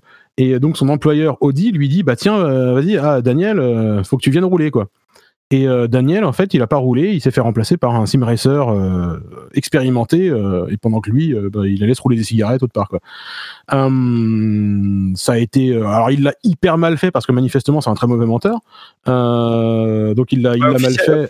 officiellement, il a dit que c'était euh, pour montrer l'absurdité du système, il a fait rouler quelqu'un. Oui, non, mais Ça, euh, hein. il il a trouvé les excuses qu'il voulait après. Mais euh, pe- pe- pendant qu'il l'a fait, pendant qu'il l'a fait, il l'a fait hyper mal. Il participait pas aux, il participait pas aux interviews, machin. Donc il, faisait ça, mais en plus, enfin, on en aurait dit vraiment, mais c'était un mensonge, mais c'était c'était nul, quoi. Et euh, et du coup, il, bon, il s'est fait tricard. Et euh, en gros, son employeur lui a dit, mais donc, Daniel. Euh, T'avais une obligation professionnelle et tu nous mens en plus euh, ouvertement. Donc euh, Apt, il s'est défendu effectivement en disant les trucs comme ça, genre c'est pour démontrer l'absurdité du système. Ok Jean Moulin, euh, vas-y, euh, fais, fais, fais, ta, fais ta résistance dans ton coin, pas de problème, prends-vous pour des cons. Euh, mais, euh, mais bon, voilà. Moi, dans le monde professionnel, si je me fous de la gueule de mon employeur et que je lui mens ouvertement euh, comme ça, bah, je risque des conséquences. Effectivement, bah, lui, écoute, il, il, a, il a goûté à ses conséquences. Et puis voilà. Après, est-ce que Audi voulait un peu euh, potentiellement se servir, c'est un peu servi de ça pour s'en débarrasser parce que Daniel Apt, ça commençait à bien faire et que le projet devait prendre une autre dimension? Euh, Franchement, c'est possible aussi, mais ça me fait un peu ni chaud ni froid pour, pour rien me cacher. Quoi. Je... Ah, c'est la Formule 1 aussi. Oui, oui, mal. Après, j'ai pas, j'ai pas de problème avec la Formule 1 hein, globalement, mais bon, je me dis, tu vois, que Audi veuille se débarrasser un peu de Apt pour euh, en faire son projet un peu plus maison. Je sais pas si c'est un truc qui était dans les tuyaux ou quoi que ce soit. J'ai pas vraiment suivi ce qui s'est passé ensuite avec euh, Audi en FE, mais en tout cas, voilà, ça me, ça me, ça me ferait euh, un peu ni chaud ni froid en tout cas de ce Mais Tu regardes pour- sports ou pas, en- euh, quand ça quand ça diffuse les virtual GP ou des choses comme ça? D'un œil, honnêtement. Euh, et euh, souvent, euh, je vais suivre, je vais pas suivre la diffusion officielle la plupart du temps. Et je vais plutôt suivre le stream individuel ou les streams individu- individuels que je, de- des pilotes que j'aime bien, euh, parce que je trouve ça sympa de suivre la course et de la passer avec euh, George Russell ou avec euh, ou avec Alex Albon, quoi. Ouais, ils sont rigolos ceux-là. Bah ouais, ils sont marrants, euh, ils font leur truc, ils roulent hyper bien et hyper vite, et euh, en même temps ils, ri- ils rigolent en le faisant. Donc tu passes un bon moment avec eux en fait. Et euh, en fait, je trouve que si tu regardes la, je, vais- je vais pas te mentir, je, je pense que si tu, quand tu regardes la diffusion officielle, c'est un peu pathétique en fait, je trouve. Ouais, Et- ça, ça, ça va faire euh, style, on, est, on fait la même chose Mm. que, que les courses réelles. Mm. Mais euh, en fait, avec toutes les limites euh, que le jeu, en l'occurrence F1, a, euh, Mm. où on peut pas avoir de replay, enfin, il y a tout, tout, toute cette problématique-là de, de, C'est c'est compliqué, hein, comme c'est les limites que le jeu a et euh, en plus, alors eux en plus vu que c'est une grosse production, ils pourraient faire mieux parce que tu vois, nous quand on diffuse pour le SSC, euh, forcément, je suis chez moi sur mon PC euh, et je change les caméras au clavier euh, vite fait. euh, J'essaie de réagir à ce que je vois dans la tour de timing et tout, tu vois. Donc on fait ça avec les moyens qu'on a. Eux, ils pourraient très bien avoir plus de spectateurs qui suivent la course, une station de montage, une station à vide pour faire le live, et puis lancer des ralentis et te lancer un flux produit à la fin. Ils pourraient le faire s'ils voulaient mais ils mettent pas assez de moyens de ce côté-là. Du coup, tu as une production qui bah, fait dégueu et amateur. Le jeu n'aide pas parce que le jeu n'a absolument aucun outil pour aider les broadcasters. Donc euh, le jeu n'aide pas du tout. Mais par contre, à côté de ça, ils te font des présentateurs en plateau et trucs comme ça. Et du coup, tu te dis, mais en fait, euh, on, est complètement cul entre deux chaises. En fait, tu as l'impression qu'ils vont te présenter un truc sérieux et, euh, et, et valide. Et en plus, comme tu le disais tout à l'heure, comme ça, a vraiment pris son essor et ça, ça, ça a vraiment commencé au moment du premier confinement et du début de la crise Covid, bah, c'était le remplaçant de la vraie vie, quoi. Et en fait, bah non, à la fin, tu regardes un truc et puis c'est cheapos, quoi, globalement. En fait, à, l'époque, en fait, moi, le truc que je trouve incroyable sur les Virtual Grand Prix, et c'est, je pense aussi ça qui t'avait fait tiquer d'ailleurs, euh, quand tu avais vu, parce que ça en fait partie quand tu avais vu les trajectoires élargies, on va dire. Euh, c'est aussi ça qui, qui, qui en faisait partie. C'était pire en fait- après, après à Barcelone, il y avait eu la même chose. C'était pire à Barcelone. mais en fait, globalement, c'était la qualité de la production. En fait, c'est que à ce moment-là, nous, on, euh, ça avait été annoncé. Le, déjà, rien que le nom, le Virtual Grand Prix, euh, ça t'annonce un Grand Prix virtuel. C'est, ça, c'est, ça, ça a l'air con, hein, dit comme ça. Mais, euh, mais, mais du coup, tu t'attends à quelque chose qui soit un produit avec un peu d'attention. Et euh, et eux, ils ont les moyens de production. C'est-à-dire que s'ils veulent, même dans un jeu comme F1, qui n'a, qui n'aide absolument pas le broadcaster, le, le diffuseur, à, euh, comme, comme tu le disais, il n'y a pas d'incrustation de ralenti, on peut rien faire comme ça. Mais eux, s'ils veulent, ils peuvent faire tourner quatre PC en simultané, euh, qui sont tous spectateurs avec des points de vue différents, et ils peuvent, avec une station à vide pour faire du, de la production live, ils peuvent, euh, ils pourraient insérer des ralentis et faire des trucs comme ça, comme ils font en vrai en live. Ils ont plusieurs caméras, et puis après, ils mettent ce qu'ils veulent quand ils Ce veulent. quoi. que, ce, que, ce que font d'autres streams, euh, comme Oui. je, je pense notamment au stream de, de iRacing, Oui. où c'est une qualité, enfin, on a l'impression qu'ils ont, ils ont pensé, moi, je, suis allé à, à la Sim Racing Expo, euh, fallait voir la- l'installation qu'il y avait pour euh, diffuser les, les images. Il y Mm. avait une régie derrière, euh, avec, euh, je sais pas, six ou sept écrans, euh, avec des points de vue différents euh, sur chacun des écrans. C'était vraiment, c'est c'est- c'est vraiment une autre, une autre dimension. autre dimension, quoi. C'est une autre dimension. Et, euh, et le truc, c'est que, alors, iRacing, c'est un, un poil euh, différent parce que dans iRacing, euh, t'as des outils qui sont faits pour, en fait. Même si tu diffuses, même toi dans ta chambre, Ouais. une course de quelqu'un, t'as les outils pour faire le ralenti et tout ça. Et en vrai, c'est c'est hyper bien fait. Ça, c'est un truc pour lequel iRacing marche vraiment hyper bien quoi. Euh, tu sens que les outils sont faits pour et que les mecs se sont posé la question et euh, ils, ils ont probablement bossé avec des gens qui dont le métier c'est de faire de la diffusion et ils auront ils ont travaillé ensemble pour savoir euh, les outils dont ils avaient besoin. avaient besoin, quoi. Exactement. Et euh, alors que dans F1, il y a rien de tout ça quoi. On a découvert nous la semaine dernière pour le SSC que si tu euh, parce que donc euh, F1 il supporte pas le clavier souris, enfin il supporte pas la souris dans les menus. Euh, et en fait, on a découvert que quand tu es en train de de- d'être en mode spectateur sur une course, il y a des raccourcis clavier qui sont documentés nulle part dans le jeu, qui te permettent de faire des trucs spécifiques euh, sans faire apparaître des menus en plus. On s'en est rendu compte. Donc notre, première réalisation euh, avec ça, c'est mercredi, celle de mercredi euh, pour donc le Grand Prix de Chine. Euh, et du coup, bah, en fait, on s'est rendu compte que si tu touches les, les, les hum, chiffres en haut de ton clavier, bah, de 1 à 0, ça t'emmène directement à la voiture à cette position-là. Ne serait-ce Ah. que ça. Ne serait-ce que ça, on le savait pas avant et c'est documenté nulle part. Et en fait, ils l'ont rajouté au moment où euh, F1 Esports euh, a démarré parce que, bah, en fait, euh, ils se sont bien rendus compte qu'il y avait aucun outil et que jusque-là, ils s'en foutaient parce que c'était pour trois pélos et deux tondus, mais que maintenant, ça commence à se voir en fait que c'était indigent, quoi. Bah oui. Et, et, et le problème que j'ai avec avec le Virtual Grand Prix comme ça, c'est donc non seulement le, le nom qu'ils ont choisi, le Virtual Grand Prix, c'est hyper ambitieux pour pas grand chose. Et C'est l'intention, bah, tu parlais d'intention tout à l'heure. Ouais, c'est un peu ça, ça. Exactement. Et, euh, et en plus, ça arrive, ils ont des gens en plateau, des animateurs qui parlent, euh, qui font des trucs euh, pour après te montrer une production bah, digne de ce que nous on fait au SSC, euh, d'une diffusion OBS d'un PC, quoi, tu vois. Franchement, euh, en vrai. Bah oui, parce euh, que c'est ça en fait. Mm. Et en fait, en fait, le problème, c'est qu'ils ont une- espèce de. T'as l'impression qu'ils ont des prétentions incroyables avec la production autour, mais que le produit au milieu, c'est juste nul, quoi. Et, euh, et, et, et, et ce qui fait partie du produit, et c'est là où je rejoins complètement, ce qui fait partie du produit, c'est aussi, bah, du coup, ce qu'on voit comme course euh, sur la piste. Euh, pas de dégâts, donc. Vu qu'il n'y a pas de dégâts, le fait qu'il n'y ait pas de dégâts, why not? Mais du coup, puisqu'il n'y a pas de dégâts, les comportements que ça amène, où Bah tout oui. le monde prend des risques euh, inconsidérés tout le temps et où un dépassement n'a aucune valeur, parce qu'en fait, il suffit de Grand Turismo, euh, il suffit de Grand Turismo son chemin à travers un virage entre guillemets, à savoir s'appuyer sur l'autre qui va te servir de barrière, quoi, hein, pour passer. Donc euh, c'est là, les dépassements, c'est jamais, euh, euh, comment dire, c'est jamais excitant, quoi, finalement. Et puis, euh, c'est juste hystérique, en fait. Euh, c'est pas excitant, c'est juste complètement hystérique tout le temps. Et, euh, et puis, euh, ouais, le, le fait Surtout que... que, surtout que des- les, les courses de F1 e-sport, au contraire, euh, parce que Virtual, le Virtual GP, c'est des courses, on va dire, euh, pour les guests, d'exhibition, quoi. C'est, Oui, ouais, il y, y a les pilotes réels qui sont là, enfin certains en tout cas, et puis après il y a, il y a des youtubeurs euh, de, de sim racing ou euh, du youtubeur ou des influenceurs, enfin peu importe. Ouais, ou pas. La dernière fois, la dernière fois pour Alpine, c'était euh, Squeezie et Squeezie qui, qui conduisait. La semaine prochaine, c'est euh, Arnaud de sa mère, tu vois. Donc, euh, Ouais, mais eux, bon. ils roulent. Enfin, lui, il roule en tout cas. Non, mais il roule, je sais, mais c'est, mais comme tu dis, c'est une exhibition, c'est fait pour les guests, quoi. Ouais, c'est exactement ça. Et, et s'il peut y Et- avoir des pilotes de F1 en vrai, c'est ils sont traités comme des guests aussi, quoi, finalement. dedans. Ouais. Mais là, pour le coup, euh, quand tu regardes les, les, les, les F1 e-sport qui ont lieu euh, les années précédentes, où là, il y avait, euh, il y avait les dégâts, euh, les jeux étaient. euh, alors, je vais pas dire que les, les, les règles étaient en, en, en simu extrême, mais ils, ils ne faisaient pas ça. C'est-à-dire le, le coup du je, je passe sans, sans freiner le dernier virage de Chine, ou le, la chicane. la chicane de Barcelone, la dernière chicane de Barcelone, je la, je la traverse euh, dans le dernier virage pour euh, pour gagner du temps. Ça, ça n'arrive pas dans les F1 e-sport. Donc les F1 e-sport font font un meilleur euh, rendu, en tout cas de course automobile, avec des des, des dépassements. Mais euh, moi, je me souviens surtout de Bakou. Enfin là, de tête, hein, comme ça, je, je me souviens de Bakou où Frédéric Rasmussen, un des meilleurs pilotes au monde qui roule pour Red Bull, enfin pour l'équipe e-sport Red Bull, euh, qui fait euh, qui fait un dépassement magique euh, dans Bakou à des endroits où euh, je ne savais même pas qu'on pouvait se mettre là, tu vois.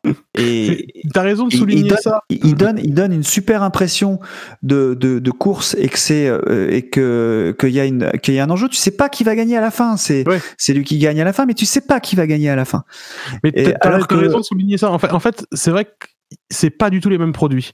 Euh, c'est pas du tout la, la même proposition. Et t'as raison de souligner ça. C'est qu'en fait, de- depuis, depuis tout à l'heure, en fait, on parle d'e-sport et on se met à parler de Virtual Grand Prix, mais le Virtual Grand Prix fait pas partie de l'e-sport, en fait. Euh, c'est une course d'exhibition, euh, probablement un peu débilos. Euh, et qui est faite pour être euh, juste un truc fun quoi. Et alors qu'à côté t'as le côté e-sport. Alors cela dit, là où ils t'ont un peu entendu, c'est que je sais pas si tu as regardé Virtual Grand Prix récemment, mais il y a Non, eu je l'ai pas regardé celui celui récemment. Ouais, Il y a eu des Virtual Grand Prix récents où ils ont passé les règles en strict pour les limites de piste. Ce qui a toujours été la règle pour les F1 eSports. Ouais. C'est pour ça qu'en F1 eSports, tu voyais du respect des limites de piste.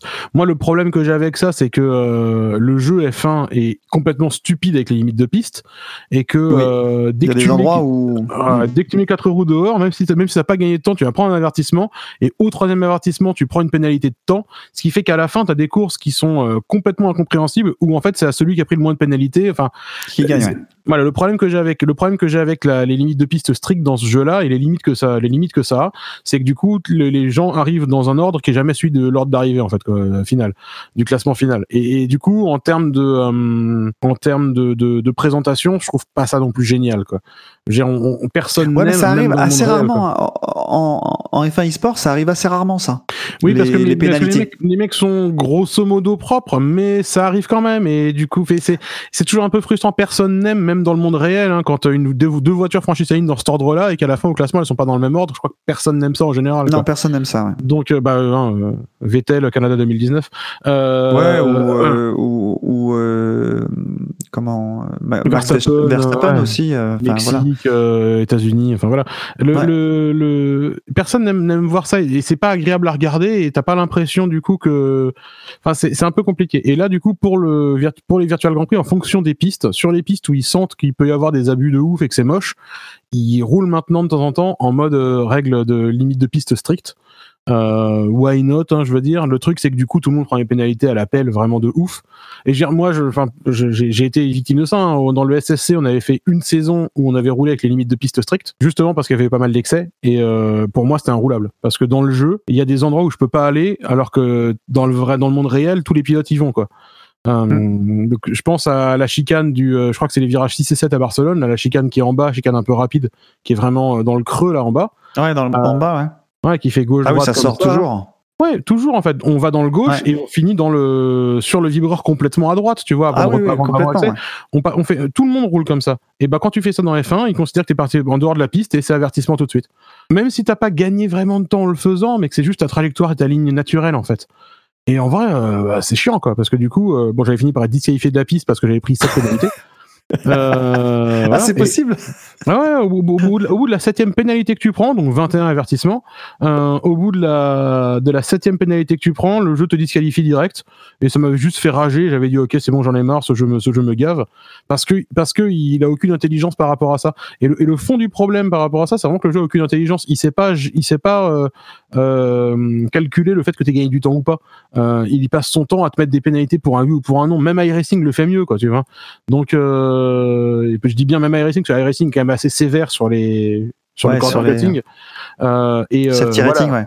Voilà, le, bah, sur le, ouais, non seulement tu as le petit euh, corner cut qui va s'afficher en haut, là, euh, off track qui va s'afficher en Mm. haut, et Mm. puis en plus de ça, très très souvent en course, tu vas avoir, euh, ah t'as gagné du temps, il faut que tu ralentisses pour euh, compenser le temps gagné, quoi, tu vois. Ouais. Et suffit de ralentir sur la piste, d'attendre un petit peu et puis de repartir ensuite. Ça, iRacing le fait tout le temps avec une sévérité que je trouve un peu trop élevée en général. Ça force à être propre, mais même si c'est un peu trop sévère, il c'est pas non plus incroyablement abusé comme dans F1 qui te colle directement des avertissements et des pénalités, quoi. Au moins dans iRacing, tu peux ralentir et puis il y a pas de conséquences à long terme. Ça va pas te faire disqualifier, quoi. Donc, euh, enfin, si, au bout de 100 off-track potentiellement, quoi. Mais, euh, mais du, du coup, c'est plus intelligent. Euh, et dans F1, bah, il n'y a pas d'entre-deux, il n'y a pas de façon de dire au jeu sois malin et pénalise que quand c'est justifié, parce que le jeu est mal branlé, en fait, tout simplement. Euh, le jeu, les limites de piste, il connaît pas vraiment ce que c'est, et euh, quand tu lui demandes d'être strict, il va dire ok, donc les limites de piste, c'est pile poil les lignes blanches, alors que c'est jamais ça dans le monde réel. Donc, Bah oui, c'est là où c'est dommage. Mais Ce serait pas très compliqué pourtant hein, de mapper les endroits Non, sur non, la non. piste où sont les vrais, où sont les vraies limites, mais t'as personne chez Codemasters qui a pris, qui prend le temps de le faire.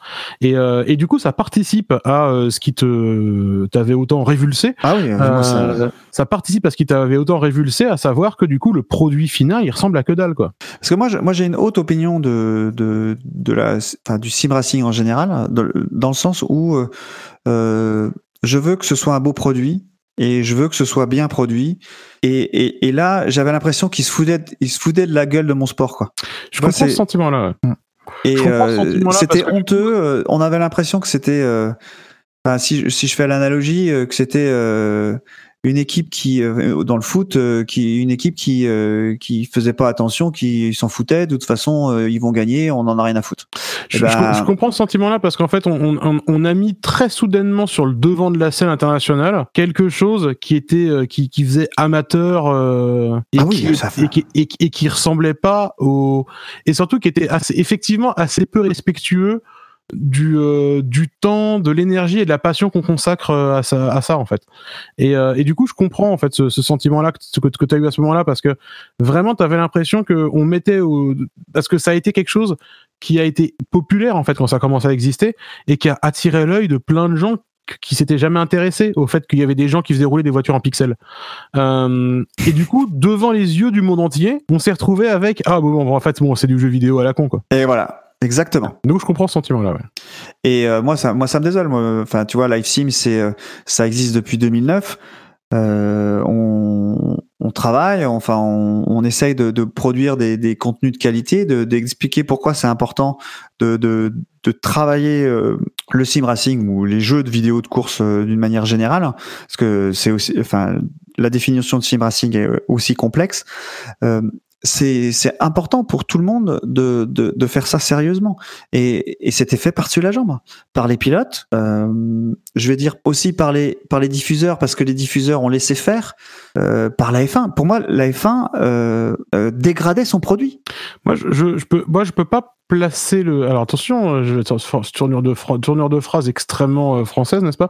Mais je peux pas placer le blâme je peux pas blâmer le oui là je peux pas blâmer les pilotes euh, pour ça parce que eux ils étaient dans leur rôle à savoir tu leur as donné un outil on leur demande d'aller le plus vite possible ils se rendent compte qu'ils peuvent le faire ils le font et dans le monde réel ils auraient fait pareil si on leur euh, tolérait Si on leur autorisait à faire ça dans le monde réel, ils le feraient. Et Mhm. d'ailleurs, quand tu regardes en sport américain, quand, quand tu regardes en, en IndyCar, tu regardes les deux derniers virages de- de- du circuit d'Austin euh, de Kota, c'est exactement ça qu'ils font. Euh, et pourtant, c'est le monde réel, tu vois. Et la vraie ligne Ouais. de course, ça devient la ligne qui est complètement en dehors de la piste. Donc, je peux pas blâmer les pilotes pour ça parce que à partir du moment où tu mets un, tu leur donnes un cadre, ils vont rouler dans ce cadre-là. Par contre, je suis d'accord pour dire que le cadre a pas donné un, un- a pas comment dire, donné une sensation, de, une impression de sérieux et de et de comment dire et de qualité quoi. Euh, et encore, tu vois, parce que c'est vrai qu'après on peut se poser la question et élargir, on peut se dire mais s'ils le font en IndyCar dans le monde réel, pourquoi ça nous choque autant de le voir là, euh, tu vois? C'est est-ce que est-ce qu'on n'a pas aussi un peu nous des yeux de euh, d'amateurs éclairés et de passionnés qui fait qui font que aussi parce qu'on a des yeux d'Européens qui suivent des sports mécaniques européens, le, débat des limites de piste avec la Formule 1, c'est un débat auquel on est habitué, qu'on entend littéralement tous les ans à quasiment toutes les courses, et que du coup c'est quelque chose auquel on est euh, un peu sensible aussi. Peut-être, peut-être que, peut-être que, peut-être, qu'il y a un peu de ça. Mais euh, malgré tout, euh, je me dis quand même que c'est c'est une histoire du respect de, l'e-sport, de l'e-sport racing, de, de suivre les règles euh, et l'esprit des règles. Voilà, c'est peut-être c'est peut-être moi qui suis naïf, hein, mais j'avais trouvé à ce moment-là, euh, il y a y a peu plus d'un an, que c'était, euh, enfin un peu moins d'un an, pardon, que c'était quand même euh, un peu exagéré et que finalement le sport euh, réel ne- n'en sortait pas grandi. Même pour leur image, je veux dire l'image de la F1, euh, ils montraient des, des, des gamins qui, qui roulaient euh, à tort et à travers, qui roulaient comme dans un lobby. Enfin, je veux dire, c'est- c'était horrible, à- horrible à voir. Le, le pire qui aurait pu arriver, c'est qu'ils se crachent tous au premier virage. Oui. C'est pour ça qu'il n'y a pas de dégâts d'ailleurs. hein. oui, j'ai bien compris. Bah ouais. Et, et donc, euh, donc voilà, c'est il y a un moment où tu te dis, euh, faut que faut que ce soit aussi, euh, faut que ce soit propre. hein. Il faut qu'il faut qu'il soit conscient que ben, la course peut s'arrêter aussi pour eux. Et ça, ils ils voulaient pas, ils voulaient pas admettre que euh, les, les meilleurs pilotes puissent puissent partir. Les meilleurs pilotes dans le sens pas les plus rapides, hein, les, les ceux qui avaient le plus de, de euh, on va dire de réput, enfin comment on peut dire ça, de, D'image. de, de suivi, voilà, exactement. ouais, d'image et de suivi. Je, mais tu, vois- mais tu vois, je, je comprends ton. Bon, t'auras, quand même bien remarqué globalement, euh, notamment depuis le début de notre conversation, que moi, les, euh, on va dire que les valeurs d'insolence et euh, d'irrévérence sont des choses qui sont importantes à mon cœur. Euh, parce que je j'aime pas les choses qui se prennent trop au sérieux, ni les gens, ni les, choses qui se prennent trop au sérieux, parce que je trouve que souvent ça cache quelque chose. Euh, je, je pense que souvent les gens qui se prennent trop au sérieux sont des gens qui ont un problème avec la façon dont ils font les choses. Je, je te donne des exemples tout cons, mais tu vois dans la musique par exemple, moi j'ai rencontré des gars euh, incroyables quand j'étais notamment quand j'étais en école de musique. On a euh, on a euh, on avait régulièrement des masterclass et on avait des mecs qui venaient et qui étaient des, des patrons de leur instrument euh, complètement, euh, qui qui comment dire qui nous parlaient de leur euh, de la façon dont ils avaient de la façon qu'ils avaient d'aborder les choses et d'aborder les la musique et les meilleurs que se passe-t-il Attends, on, attends, on a été abandonné par Craig Euh, tu- Attends, parce qu'il y a la. euh, Qu'est-ce qui s'est passé? Craig, il sait pas comme Syrien il répond pas à la voix je crois il s'est déconnecté. ouais on a toujours euh, Jerk avec nous mais Ouais, mais je sais pas. Alors je vais quand même, je vais quand même le, le, le- le relancer. ouais ouais, ouais. Ah, attends, qu'est-ce qu'il est Ah non, c'est pas là, faut le mettre. C'est là. Le- le- le- le- le- l'agréable Craig avec son, son jingle euh, toujours aussi qui, qui débouche toujours autant les oreilles. On est ok? Ouais, on est ok. ok parfait. Euh, cela dit il a pas l'air d'être à l'écoute t'as vu il est pas il a pas son petit cercle vert autour de lui Mais tout à l'heure aussi, hein. Ok, d'accord. Bon, bah vas-y, c'est parti. Ouais. Du coup, ouais, euh, du coup, valeur d'irrévérence, machin, etc. En fait, je considère que les, souvent, je trouve que les gens qui, les organisations ou les gens qui se prennent trop au sérieux, c'est souvent, euh, c'est ça, ça, ça vire facilement au ridicule. Et surtout, c'est des gens qui sont très très vite ou des organisations qui sont très très vite mis en péril par le moindre petit imprévu. Et, euh, et moi, les, gens- les, les gens que j'ai rencontrés dans ma vie, donc euh, not- notamment quand j'étais en école de musique, on avait des masterclass euh, qui étaient organisés. Et donc, c'était des gens qui étaient, euh, qui étaient, qui avaient le, niveau jamais tu tu peux même pas y rêver d'être au niveau de ces gens-là en termes de euh, maîtrise de leur instrument, de leur euh, appréhension de la musique et de la discipline et de leur de leur art en général. Et les meilleurs systématiquement sont les gens qui se prenaient le moins au sérieux. C'est des mecs qui faisaient des blagues sur la musique, sur eux-mêmes. Euh, et que jamais tu pouvais leur dire ce que tu voulais et jamais ça les atteignait vraiment parce que de toute façon ils, ils se prennent pas au sérieux, ils font leur truc, euh, ils s'appliquent à le faire, mais tu vois. Donc moi j'ai aucun, j'ai vraiment aucun problème en général avec euh, quelque chose qui va mettre un peu un coup de pied dans la fourmilière. J'aime bien faire chier un peu, j'aime bien provoquer, comme tu, tu as remarqué depuis tout à l'heure hein, qu'on parle des simulateurs, des sports mécaniques américains, de plein de trucs. Euh, voilà, j'aime bien provoquer, j'aime bien faire un peu chier, j'aime bien euh, faire ce genre de choses parce que j'aime bien emmerder les- les gens qui se prennent au sérieux trop. Euh, mais malgré ça et malgré cette euh, comment dire cette façon de de- de- de- de- d'appréhender les choses, on va dire, euh, malgré ça, je comprends je comprends ce que tu veux dire. Par rapport à à la façon dont dont ils ont donné l'impression d'avoir traité euh, un domaine dans, lequel tu peux euh, avoir consacré du, temps, de l'énergie euh, et plein de choses finalement. C'est pas que, enfin, je, comprends ce que tu veux dire. Le, le, j'ai pas un côté, je, fais attention, mais moi je considère vraiment le, jeu vidéo de course comme une discipline à part, une discipline qui a, sa place. Alors évidemment, euh, euh, elle est pas euh, en 2009 quand on a commencé, c'était pas du tout traité euh, comme que ça l'est aujourd'hui. Aujourd'hui, c'est beaucoup plus traité par euh, par les médias, on va dire généralistes, euh, même euh, et je pense que un petit peu à cause, du, enfin grâce au confinement. Mais euh, malgré tout, je, je, je me dis quand même que c'est, euh, on doit en faire, enfin, on, doit faire attention. C'est le, le sport, le football amateur, par exemple. Euh, on doit pas le dénigrer. En fait, il, il a sa place. Euh, euh, je vais pas dire que le, monde du sim racing va, être la, zone où, les équipes vont recruter demain. Euh, les équipes réelles euh, vont recruter demain. Mais euh, c'est arrivé par le passé que, des marques se servent du sim racing ou des jeux vidéo de course pour recruter des joueurs et des pilotes qui sont devenus des pilotes. Euh, voilà, moi je trouve que c'est c'est c'est c'est là où on peut euh, le sim racing en général peut avoir sa place. Euh, je trouve que c'est un intérêt. Euh, après, euh, que le, le, le joueur soit bon euh, dans une, une voiture réelle, après ça, après ça le regarde, ça le regardera lui. Mais je trouve que notre notre sport, c'est un petit peu comme du karting. C'est c'est juste que je discutais l'autre jour avec avec un, un grand journaliste euh, sportif euh, qui est venu au SAV d'ailleurs. Il me disait euh, une saison de karting, ça coûte ça coûte trop cher, ça coûte trop cher aujourd'hui. Donc euh, bah, les jeunes, ils vont plus faire du karting, ils vont euh, ils vont faire du, du de, de la simulation. Donc c'est pour ça qu'ils créent qui créent avec d'autres euh, des, euh, des des parcours dans dans des équipes euh, on va dire euh, professionnelles c'est pas le c'est pas le terme mais en tout cas qui euh, qui essayent de de faire les choses de manière euh, professionnelle pour euh, bah, pour voir ce qui euh, où, où est-ce que ça peut mener Qui essaie de Euh, faire les choses à peu près un peu sérieusement. tu vois, Enfin, qui essaie voilà c'est les- ça qui du serious gaming qui essaie de faire les le- choses proprement. Comme, euh, comme, on, comme, comme, la- comme on devrait mener une compétition. Tu vois, parce que je. Comment J'aime bien ta comparaison avec le foot amateur, parce que c'est vrai que les sports mécaniques euh, ont cette particularité que c'est ce qui coûte extrêmement cher. Et, euh, Bah oui. et que par conséquent, il peut pas y avoir de scène amateur des sports mécaniques de compétition non ou pas, ou presque pas. Quoi qu'il arrive, ça va coûter un pognon monstre. Donc les enjeux sont grands, même à des petits niveaux, et ça disqualifie la majorité des gens qui aimeraient, qui aimeraient s'y essayer. Ça les disqualifie d'office. Euh, et donc effectivement, le, le- le sim racing, ça devient un peu de facto la, la scène de, de, de la course amateur. Et c'est le meilleur moyen euh, à peu de frais. Alors, en comparaison, parce qu'on a bien conscience que le matos qu'on a, par exemple, on parlait tout à l'heure du matos et de ce vers quoi j'étais allé, etc. Et c'est vrai que j'ai même pas fini finalement mon, mon- l'historique de mon investissement. Mais après Ah oui, avoir c'est pris le vrai, pédalier- après avoir pris le pédalier chez Fanatec, euh, j'ai fini par, pendant le premier confinement, craquer ma tirelire complètement. Comme tu le disais, comme les bars étaient fermés, de toute façon, j'ai économisé un pognon monstre parce que quand on sort plus tous les soirs à se coller 35 ou 40 euros de bière euh, tous les soirs, euh, forcément, bah, on économise des sous. Et du coup, j'avais crassé la tirelire sur, sur un club sport et, un, et quelques volants sympas chez Fanatec.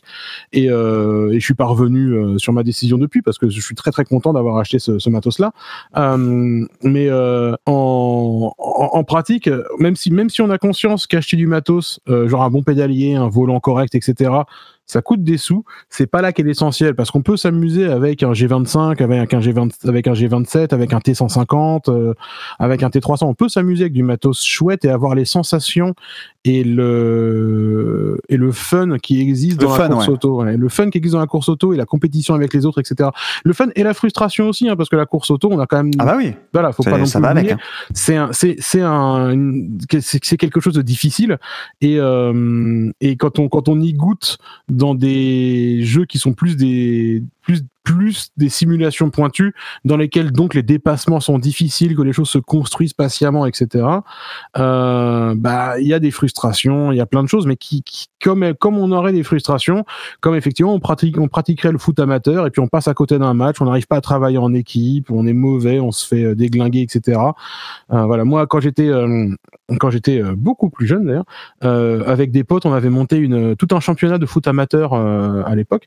On avait en fait nous tous individuellement des réseaux de potes, tu vois, Mhm. et, euh, et on avait monté notre équipe à nous de foot euh, à 7 et euh, on avait organisé un championnat complètement sur Facebook en l'occurrence à l'époque Euh, et en fait parce que on s'est rendu compte que nous qui avions des potes différents et ben tous ces potes là avaient aussi un groupe de potes avec qui ils jouaient au foot quasiment du coup on avait monté un championnat régional mais amateur et complètement euh, improvisé quoi tu vois Mhm. et on se déplaçait, on faisait un championnat, on accueillait, on se déplaçait, on avait nos stades, machin, etc.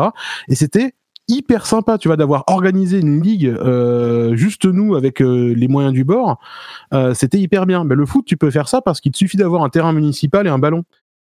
en sim racing, tu peux faire ça en sim racing, et pas en, mais pas en, mais pas en Ah non, sport pas en vrai. mécanique. pour- pour- pour- En, en en vrai, sim racing, les ligues ont, voilà, je, te, je te dis à la période GTR2, il y a eu énormément de ligues qui ont, qui ont roulé. Alors GTR2, Air Factor, tout ça, euh, qui, qui ont fait, euh, qui ont fait avancer, on va dire le, le, le réalisme, euh, pas des, euh, pas des retransmissions, mais le réalisme en tout cas euh, euh, des organisations, je dirais euh, des organisations de courses.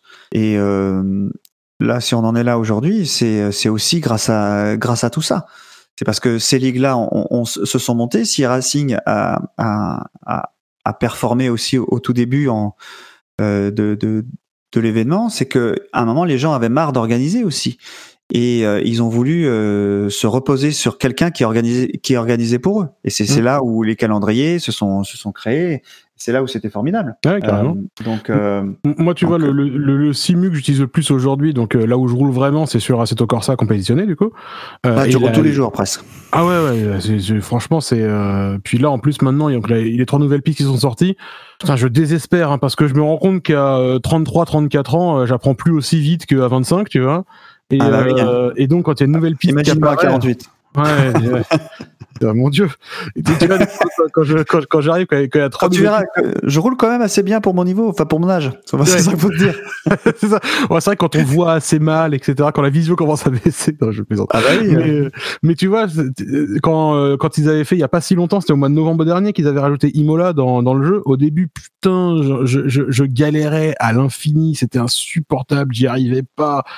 J'allais à deux à l'heure et tout, puis on avait Vava qui, arri- qui est arrivé, donc qui est un des gars, un gars avec qui on, on roule souvent, hein. Euh, Ouais. Notamment, on l'avait rencontré dans le SSC au départ, mais maintenant je roule tout le temps avec lui dans Assetto et on a fait des courses d'endurance ensemble, etc. Et lui sur Imola, il arrive et il m'avait mis une, des, il me mettait des tôles, mais mais à l'infini quoi. Et c'était désespérant parce que j'y arrivais pas, c'était long d'apprendre et tout. Et au bout d'un moment, bah voilà, au bout d'un moment, je finis par comprendre comment marchait la piste. Il m'a fallu pas mal de tours, etc. Et ma plus grande satisfaction en sim racing, elle est récente, c'est quand j'ai réussi à faire un tour de qualification plus vite que lui quoi. J'avais fait un Ah. 41, j'avais fait un 41.5 et lui il avait fait un euh, 41.8 ou un truc comme ça. Oh le nul. Et du coup, ça me permettait d'être en mode, ouais, putain, t'es garé, quoi. Qu'est-ce que tu fais? Enlève le frein. à main. Enfin, évidemment, on passe, on passe notre temps à se, à se dire des, des gentillesses comme ça. Mais euh, voilà, c'est c'est C'est c'est ça euh, aussi le- la bonne ambiance qu'il y a dans ouais, les équipes. Bien sûr, le, le, le banter, comme disent les Anglais, les Anglais euh, Ouais. systématiquement. Mais euh, le, le, le chambrage, quoi. Mais euh, bien sûr. Et, et en fait, c'est euh, comment dire? Je sais plus pourquoi du coup je parlais de ça oui parce que là, du coup les nouvelles pistes qui euh, qui, qui arrivent et euh, je me rends compte qu'il me faut un il me faut un temps de dingue pour euh, pour les apprendre et donc là t'en as trois qui arrivent en même temps Oh, mon dieu j'avais été extrêmement ambitieux parce que du coup euh, donc les pistes sont sorties le DLC est sorti euh, mercredi vers euh, 18h30 Ouais. et euh, du coup, je m'étais enregistré pour faire une course de 1h30 sur Snetterton euh, le lendemain. le jeudi soir. Euh, Sim- C'était SimGrid qui organisait ça, donc on va en reparler un peu parce que du coup, ça nous amène un peu sur le sujet des ligues et c'est intéressant aussi. Ouais. Mais euh, du coup, je m'étais, enregistré là-dessus. Et en fait, je- du coup, je suis arrivé euh, jeudi soir, j'avais zéro préparation, c'est-à-dire que je j'avais roulé euh, vite fait quand le DLC est sorti, mais euh, bah après, euh, voilà, j'avais pas eu le temps parce qu'on avait le SSC euh, mercredi soir à commenter, donc je pas, pas pu rouler. Et puis le lendemain, bah en fait, moi, je bossais dans l'après-midi. Et du coup, je suis rentré chez moi, j'ai eu le temps de rouler vite fait sur leur serveur de practice pendant genre une heure, mais alors, le, et je me suis rendu compte que le circuit que je pensais connaître plus ou moins parce que je l'avais roulé dans Project Cars 2 parce qu'il était dedans, en fait, je roulais pas sur la même configuration que celle qui est dans Assetto Corsa compétitionné, donc il me manquait plein de virages. Euh, je, te- je te raconte pas la surprise hein, quand je pensais qu'il y avait un virage à 80 degrés à gauche alors qu'en fait c'était une ligne droite. J'arrive et je fais mais elle va où la piste là tu vois? Et euh, c'était très vraiment c'était très très bien, c'est de la préparation, c'est le jour même de la course quoi. Et, euh, et du coup non c'était c'était intéressant. Je j'ai failli mourir mille fois. J'ai je pense que j'ai pas dû faire plus que en une heure et demie, pas plus que quatre tours euh, propres et corrects. En plus, j'avais Antoine, euh, donc qui me qui me qui me driver coachait euh, dans mes dans mes dans mes dans mes commentaires Twitch. Euh, et et c'était horrible parce que notamment le dernier virage, je sais pas si tu vois à quoi ressemble le tracé de Snetterton. Si, mais je l'ai vu l'autre jour, mais Ouais. je, je, je suis pas sûr de l'avoir roulé ce circuit-là. C'est un, circuit atypique, on, il est pas dans beaucoup de sims et du coup euh, on, on le roule pas très souvent. Mais du coup, le, les deux derniers virages, c'est l'avant-dernier, c'est un très très long virage à droite qui n'en finit jamais et il se termine avec un gauche 90 avec un vibreur euh, rouge mais un trampoline immense à l'intérieur et, euh, et c'est- et c'est hyper technique parce qu'il faut réussir à avoir la bonne trajectoire dans le droite pour rester plutôt pour finir avoir une trajectoire complètement intérieure dans le droite mais donc extérieure du gauche Ouais. freiner en ligne droite, tourner la voiture et être en train d'accélérer le plus tôt possible parce que la ligne droite ensuite est super longue. Euh, et c'est horrible. Et parce que parce qu'en fait pendant toute la course, je savais ce qu'il fallait faire, mais je pense que j'ai dû réussir à le faire sur trois tours quoi. Et, et j'a- et j'avais Antoine dans mes commentaires qui euh, me driver coachait, qui me disait attention, euh, plus de préparation dans ce virage-là, il faut que tu prépares mieux ta sortie, machin, etc. Et je lui disais mais je, je sais, je sais ce qu'il faut que je fasse, je, je sais ce qu'il faut que je fasse, J'y- arrive pas et c'est horriblement frustrant quand, quand tu sais ce qu'il faut que tu fasses et que tu n'arrives pas à passer à l'exécution, tu te dis juste mais je suis nul, je suis nul, c'est horrible quoi. Mais ça fait partie de ces sentiments. hein, euh, de- Ah quand tu découvres une piste, c'est ça aussi. Hein. ah, et, et- et puis ça fait partie de ces de ces plaisirs après aussi de voir la progression au fur et à mesure, tu vois. Euh, quand tu commences à comprendre des trucs, et des fois tu as des éléments, euh, il y a un moment où ça où ça snap vite fait quoi, tu vois, tu te dis ah mais en fait ce virage là si je fais ça ça va beaucoup mieux et souvent tu te trouves genre un petit élément de confort, un repère en plus, un moment où tu dis mais en fait si je fais ça, c'est beaucoup plus facile à prendre. Et puis tu te rends compte qu'en fait quand c'est plus facile, bah c'est plus rapide aussi. Et, et, et c'est cette, cette, ce plaisir de la découverte euh, c'est quand même un, un grand grand plaisir. Quand tu dis ah j'y arrive parce que j'ai compris comment il fallait faire et t'es fier de ce que t'as réussi à, à accomplir à ce moment-là. Et c'est quand même un des plaisirs les plus grands je trouve de euh, du, du sim racing. C'est pas forcément le le résultat à la fin les choses comme ça. C'est être satisfait de ce que t'as fait et d'avoir euh, d'être satisfait de ton apprentissage et de ta progression je trouve. Et c'est ça qui est bien avec le, je, trouve les jeux vidéo de course aujourd'hui modernes où il y a, c'est quand même assez complet. Il y a quand même un, un gros réalisme. Euh, je pense qu'on va pas, on va pas euh, s'étaler euh, de trop parce qu'il y aura eu un, il y aura eu un sujet qu'on pourrait, qu'on pourrait développer euh, beaucoup plus, mais on pourrait le faire éventuellement dans une seconde émission. C'est Euh, un appel, hein. Mais tu voulais parler de SimGrid par exemple. Oui, parce que du, du coup, euh, très rapidement, hein, parce que du coup, euh, on, on parlait donc de la notion de ligue, euh, notamment qui se crée, etc. Et c'est vrai qu'une des plus grandes richesses du sim racing, c'est ça, c'est que si aujourd'hui, toi, ton simu, c'est euh, Assetto Corsa compétitionné ou euh, Assetto Corsa tout court, d'ailleurs, qui est toujours très très vivant aussi, euh, ou tel autre simu, bah à partir du moment où, ces, jeux-là supportent la connexion à un serveur organisé, enfin à des serveurs externes, bah en fait, les gens peuvent organiser leur ligue comme comme nous on le fait avec le SSC sur F1. Exactement. Et, euh, et du coup, c'est complètement libre. Et donc, il y a des ligues qui s'organisent. Le, le plus gros organisateur de ce côté-là, je crois que je pense que c'est SimGrid pour ACC. Euh, et euh, c'est, euh, ils ont des championnats qui sont extrêmement actifs. Ils ont des événements qu'ils organisent comme ça. Ils ont des courses d'endurance. Ils font ce genre de choses. Nous, euh, de notre côté, euh, on, avec l'équipe qu'on a montée pour rouler là-dedans, le fameux Régis Picombière Coursing Team, euh, qui est un hommage bien sûr hein, au, sponsoring titre euh, de Williams à une époque, euh, Williams Martini. En fait. Alors l'historique du Régis Picombière. Euh, voilà, en fait, on voulu créer un nom d'équipe et, euh, et on s'est appuyé sur deux trucs. Donc on s'est appuyé sur Martini Racing, c'était euh, c'était Williams Martini Racing Team, c'était rigolo parce que Martini ça faisait le truc de on voulait un truc de poivron un peu, donc euh, Picombière à la place de Martini, ça le faisait. Ouais. On voulait un nom un peu qui fait un peu beauf de PMU et donc on s'est dit que Coursing Team, ça faisait bien les mecs qui essaient de parler anglais qui savent pas le faire. Ouais, c'est Euh, c'est quand même mieux que Racing Team quand même. Voilà, le coursing team, c'est en fait, en fait, l'inspiration, c'est les, les clubs de foot en France qui s'appellent le Sporting, ce qui veut rien dire en anglais. Hein? Quand tu dis oh, le Sporting machin, et tu dis mais le Sporting, mais arrêtez. Enfin, C'est que t'es en train de faire du sport. C'est ça, ça veut rien dire quoi. Et du, coup, on s'est dit que coursing, ça marchait vraiment très très bien pour représenter le- la nullité, et la beaufrie. Euh, et alors le Régis, c'est parce que je me souviens d'une des premières émissions du SAV auquel j'ai participé avec euh, Bûcher et Scani. Et à un moment donné, Bûcher a bafouillé et il voulait, il voulait dire Racing Team. Et ce qui est sorti, c'est Régis Team. Et, du coup, on, était parti en fou rire pendant cinq minutes parce que le Régis Team, ça nous parlait tellement comme truc nul, euh, qui, enfin, tu vois, Régis c'est un con, quoi. Tu vois, il y a- ça, ça fait, ça a fait appel à tout cet Oui, puis imaginaire-là. c'était cette époque où, euh, regarde ce qu'il a fait, oui, qui du sortait avec ce, ce prénom-là. Ouais. on, est, on, est- on est- parti en fou rire pendant 5 minutes là-dessus et donc on est obligé on s'est dit bah, comme Williams tu vois c'est genre William et du coup bah, on va mettre un autre prénom et du coup c'est devenu Régis et donc c'est devenu le Régis Picombière Coursing Team le RPBCT pour les intimes euh, du coup voilà c'est une- équipe qui euh, qui a fait des émules hein, parce que maintenant euh, dans les quelques ligues où on, on court il y a quand même une autre équipe qui s'est créée qui est le Jean Calude Pastis euh, Coursing Team donc une ça, ça, ça fait, des émules Jean Calude parce que le mec voulait écrire Jean-Claude il a fait une faute de frappe et c'est resté dans le monde depuis euh, donc c'est- vraiment, c'est vraiment de, qualité quoi. Mais du coup, on roule beaucoup avec Singrid et puis il y a une autre, un autre, euh, d'autres gars avec qui on roule beaucoup qui sont ACRL. ACRL, c'est pareil, c'est beaucoup plus petit, mais ils font des, des, des, des, des, événements sympas. On est carrément inscrit sur un championnat avec eux. Mais en fait, tous ces, tous ces trucs là, ce qui est vraiment passionnant en fait, c'est que c'est des choses complètement euh, libres qui se créent comme ça à gauche à droite. Il n'y a pas vraiment de structure et, et c'est à la fois hyper bien parce que c'est très libre et que tu peux participer à beaucoup de choses et en même temps, euh, bah, ça a aussi ses faiblesses, à savoir que si quelqu'un veut suivre la scène, c'est impossible. Quand tu veux dire la scène. Bah, si quelqu'un, par exemple, se dit, tiens, moi, j'aime bien l'e-sport euh, du, du sim racing, j'aime bien la scène e-sport du sim racing, du coup, j'aimerais suivre ça, les championnats. Et en fait, c'est impossible. Aujourd'hui, il y a parce que enfin, pa- parce que c'est trop pléthorique, en fait, et que c'est désorganisé. c'est exactement et- ça. Et, c'est- et c'est désorganisé. Et c'est pour ça, je pense, qu'iRacing a autant, a autant de succès. C'est qu'iRacing, il y a une structure euh, fixe qui existe, et les gens savent ce que c'est, et, et, et, et du coup, ça, c'est c'est le cœur du, du sim racing, parce qu'il y a cette structure qui existe, et les gens savent qu'ils peuvent se réunir autour d'un noyau commun, en fait, autour de ça. Ouais. Et, euh, et du coup, je, je suis convaincu que la, la, la réussite et le succès d'iRacing est notamment lié simplement au fait que bah, autour, c'est le c'est l'anarchie, quoi. Les autres, tu veux dire, c'est l'anarchie. Oui, oui, autour de autour d'iRacing, tout ce qui se passe en dehors d'iRacing, c'est l'anarchie nécessairement. Ouais. Et, et- et l'anarchie, ça a ses mérites. hein. Moi, je, je suis moi-même très très proche du mouvement anarchiste, mais non, mis à, blague à part, euh, non, mais mis à part ça, moi, je, je, je reconnais beaucoup de mérite aux choses qui sont désorganisées, euh, mais aussi ça a des limites. Et euh, et, euh, et de, de ce point de vue-là, bah, la limite, c'est que personne peut suivre ça, quoi. Euh, tu peux suivre le stream Twitch euh, de moi ou de quelqu'un d'autre, euh, voilà, sur une compétition, sur une course machin.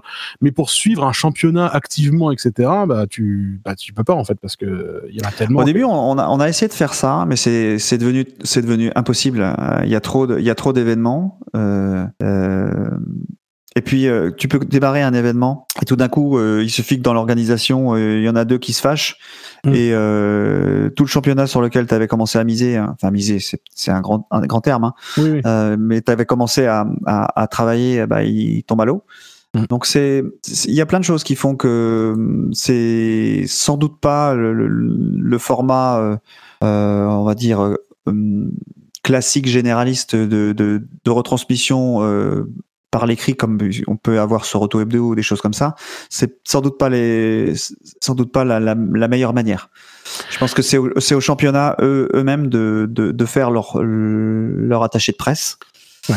Et mais c'est mais c'est pas ce qu'ils font en fait aujourd'hui. Ah, déjà parce que c'est un métier Hmm. et, euh, et que souvent euh, les championnats se créent simplement euh, par nécessité euh, parce que c'est des mecs qui aiment rouler dans tel ou tel simu et qui disent tiens si on lance un championnat et puis après le projet grandit un peu mais à la base c'est juste des mecs qui aiment rouler.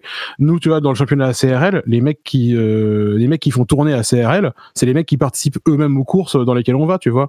Et euh, il y en a quelques uns alors euh, c'est hein, le sim racing est souvent divisé, divisé par split quand il y a un événement en fonction de la vitesse des gens. Du coup Ouais. on regroupe les gens d'un niveau similaire dans des euh, j'ai- j'aime bien faire le lexique hein, quand j'explique un truc à chaque fois. Et, non, mais je pense que euh, tout le monde sait ça. Ouais, bah, tu sais, tu sais, je me suis rendu compte que euh, la notion de split, c'est vraiment pas un truc qui est euh, dans la- dans l'imaginaire commun. hein. Euh, pour toi ou moi qui nous intéressons en sim racing, c'est logique. Euh, Ouais. Mais si t'en parles à qui que ce soit en dehors, euh, j'étais en split 3, en quoi, tu vois, ça, ça Ouais, mais tu sais, nos auditeurs sont, sont, sont très aguerris. hein. Ouais, ouais, absolument. Mais, je, mais même des gens qui euh, roulent, à des, roulent sur des jeux, ils font de la. Tu vois, par exemple, quelqu'un qui euh, dont la vie se situe, même qui a un très gros niveau, mais dont la vie se situe sur des jeux qui euh, ont un multijoueur, un mode multijoueur intégré, on va dire, et qui jouent comme ça. La notion de split sur des championnats organisés euh, à part, je pense que c'est pas si euh, maîtrisé que ça, on va dire, et, pas si. Je pense que vraiment dans l'imaginaire collectif, c'est pas si, c'est pas très. je pense que toi ou moi, on part du principe qu'on sait ce que c'est. Mais moi, par exemple, la notion de split, en vrai, hein, c'est con, mais je l'ai découverte euh, il y a euh, trois ans, hein, deux, deux ou trois ans. hein. Ouais. Tu vois, comme quoi, et pourtant, euh, je roulais déjà à mort sur certains jeux et tout, et, mais ma notion de split, ça, je savais pas ce que c'était, quoi. Et j'ai compris ce que c'était euh, il y, a, il y a pas si longtemps, quoi, quand je me suis mis, en fait, quoi. Et euh, quand je me suis mis pour de vrai dans des ligues qui étaient organisées comme ça. Mais, euh, mais, tu, mais tu vois, ouais, c'est le, le, le, pro- le problème, c'est vraiment le côté. Alors, c'est un problème et c'est une richesse, mais c'est le côté pléthorique et la diversité de l'offre, en fait. Euh, si, dans le, si dans le monde réel, demain, euh, je te dis, euh, tiens, euh, Fernando Alonso a gagné les 24 heures du Mans, tu te demandes pas quel 24 heures du Mans. Et dans le sim racing, ben il y a tellement d'offres, il y a tellement de champions, il y a tellement de trucs, et tellement tellement de simulateurs. Ouais, tu vas te dire, euh, ah, c'est sur e-racing? Oui, non. Après, tu vas dire, il, a- il était dans le split 1 Ouais. Euh, Ah non, c'était dans le split 12. Bon, bah, qu'il ait gagné le, la 12e division euh, du 24 heures du Mans sur e-racing, euh, bon, voilà. C'est ça. Et, et, et en plus de ça, même s'il les a gagnés, bah, est-ce, est-ce qu'il a gagné les 24 heures du Mans du coup? Ou est-ce qu'il a gagné cette version-là? Euh, Ouais. et, et, et, et du coup, tout ça est un peu finalement un peu dévalorisé par la, le côté pléthorique de l'offre en fait. C'est ce qui fait que la Formule 1 est euh, un sport aussi suivi. T'as as, euh, 20 courses dans l'année euh, et aussi suivi à autant de comment dire autant de, de rayonnement finalement. T'as 20 courses dans l'année et du coup quand il y a une course, tu sais que c'est important. Euh, et c'est pour ça que le sim racing, du fait de sa diversité, du nombre de participants et de l'offre, à mon avis, c'est euh, la, la, pour- pourra jamais avoir euh, l'impact La même visibilité. Ouais, Ouais, la même visibilité, le même impact, tu vois. C'est euh, c'est parce que parce que simplement tout ça repose sur la popularité et que on peut pas, euh, c'est pas euh, comment dire, c'est pas c'est pas c'est pas tenable.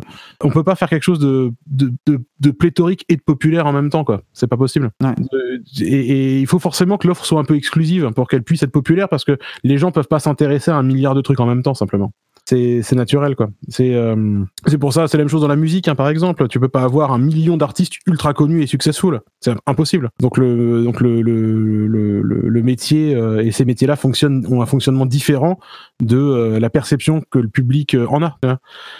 Parce que, la, le- ce que la, la- la perception que le public a des métiers de la musique, c'est euh, bah, euh, quelqu'un vend beaucoup d'albums, donc il gagne de l'argent, alors qu'en fait, les métiers de la musique, c'est tellement plus divers et plus varié que ça. Et, et le sim racing est plus proche de ce fonctionnement un peu plus euh, underground, quelque part. Quoi.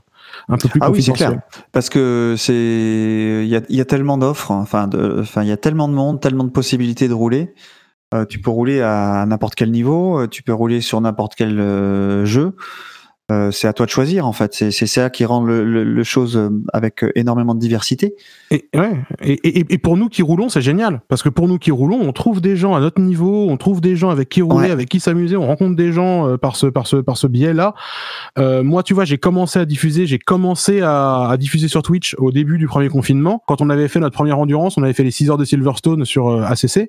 Euh, et euh, avec. Euh. Assetto- avec ouais avec Scani avec euh, Jay on les avait fait sur euh, c'était Assetto Interteam c'était ITT qui organisait ça c'était notre première endurance Et euh, depuis, on a fait euh, beaucoup, beaucoup d'autres courses. On a refait euh, des 6 heures. On a fait les 24 heures de Suzuka euh, avec ITT toujours. Euh, ce qui fait qu'aujourd'hui, quand on fait une 6 heures, c'est devenu presque, euh, enfin, tu sais, c'est normal, quoi. On a fait la dernière fois, on a fait les 6 heures du Hungaroring. Euh, franchement, on, on, était, on, est, on est arrivé, on était quasiment même pas préparé, quoi.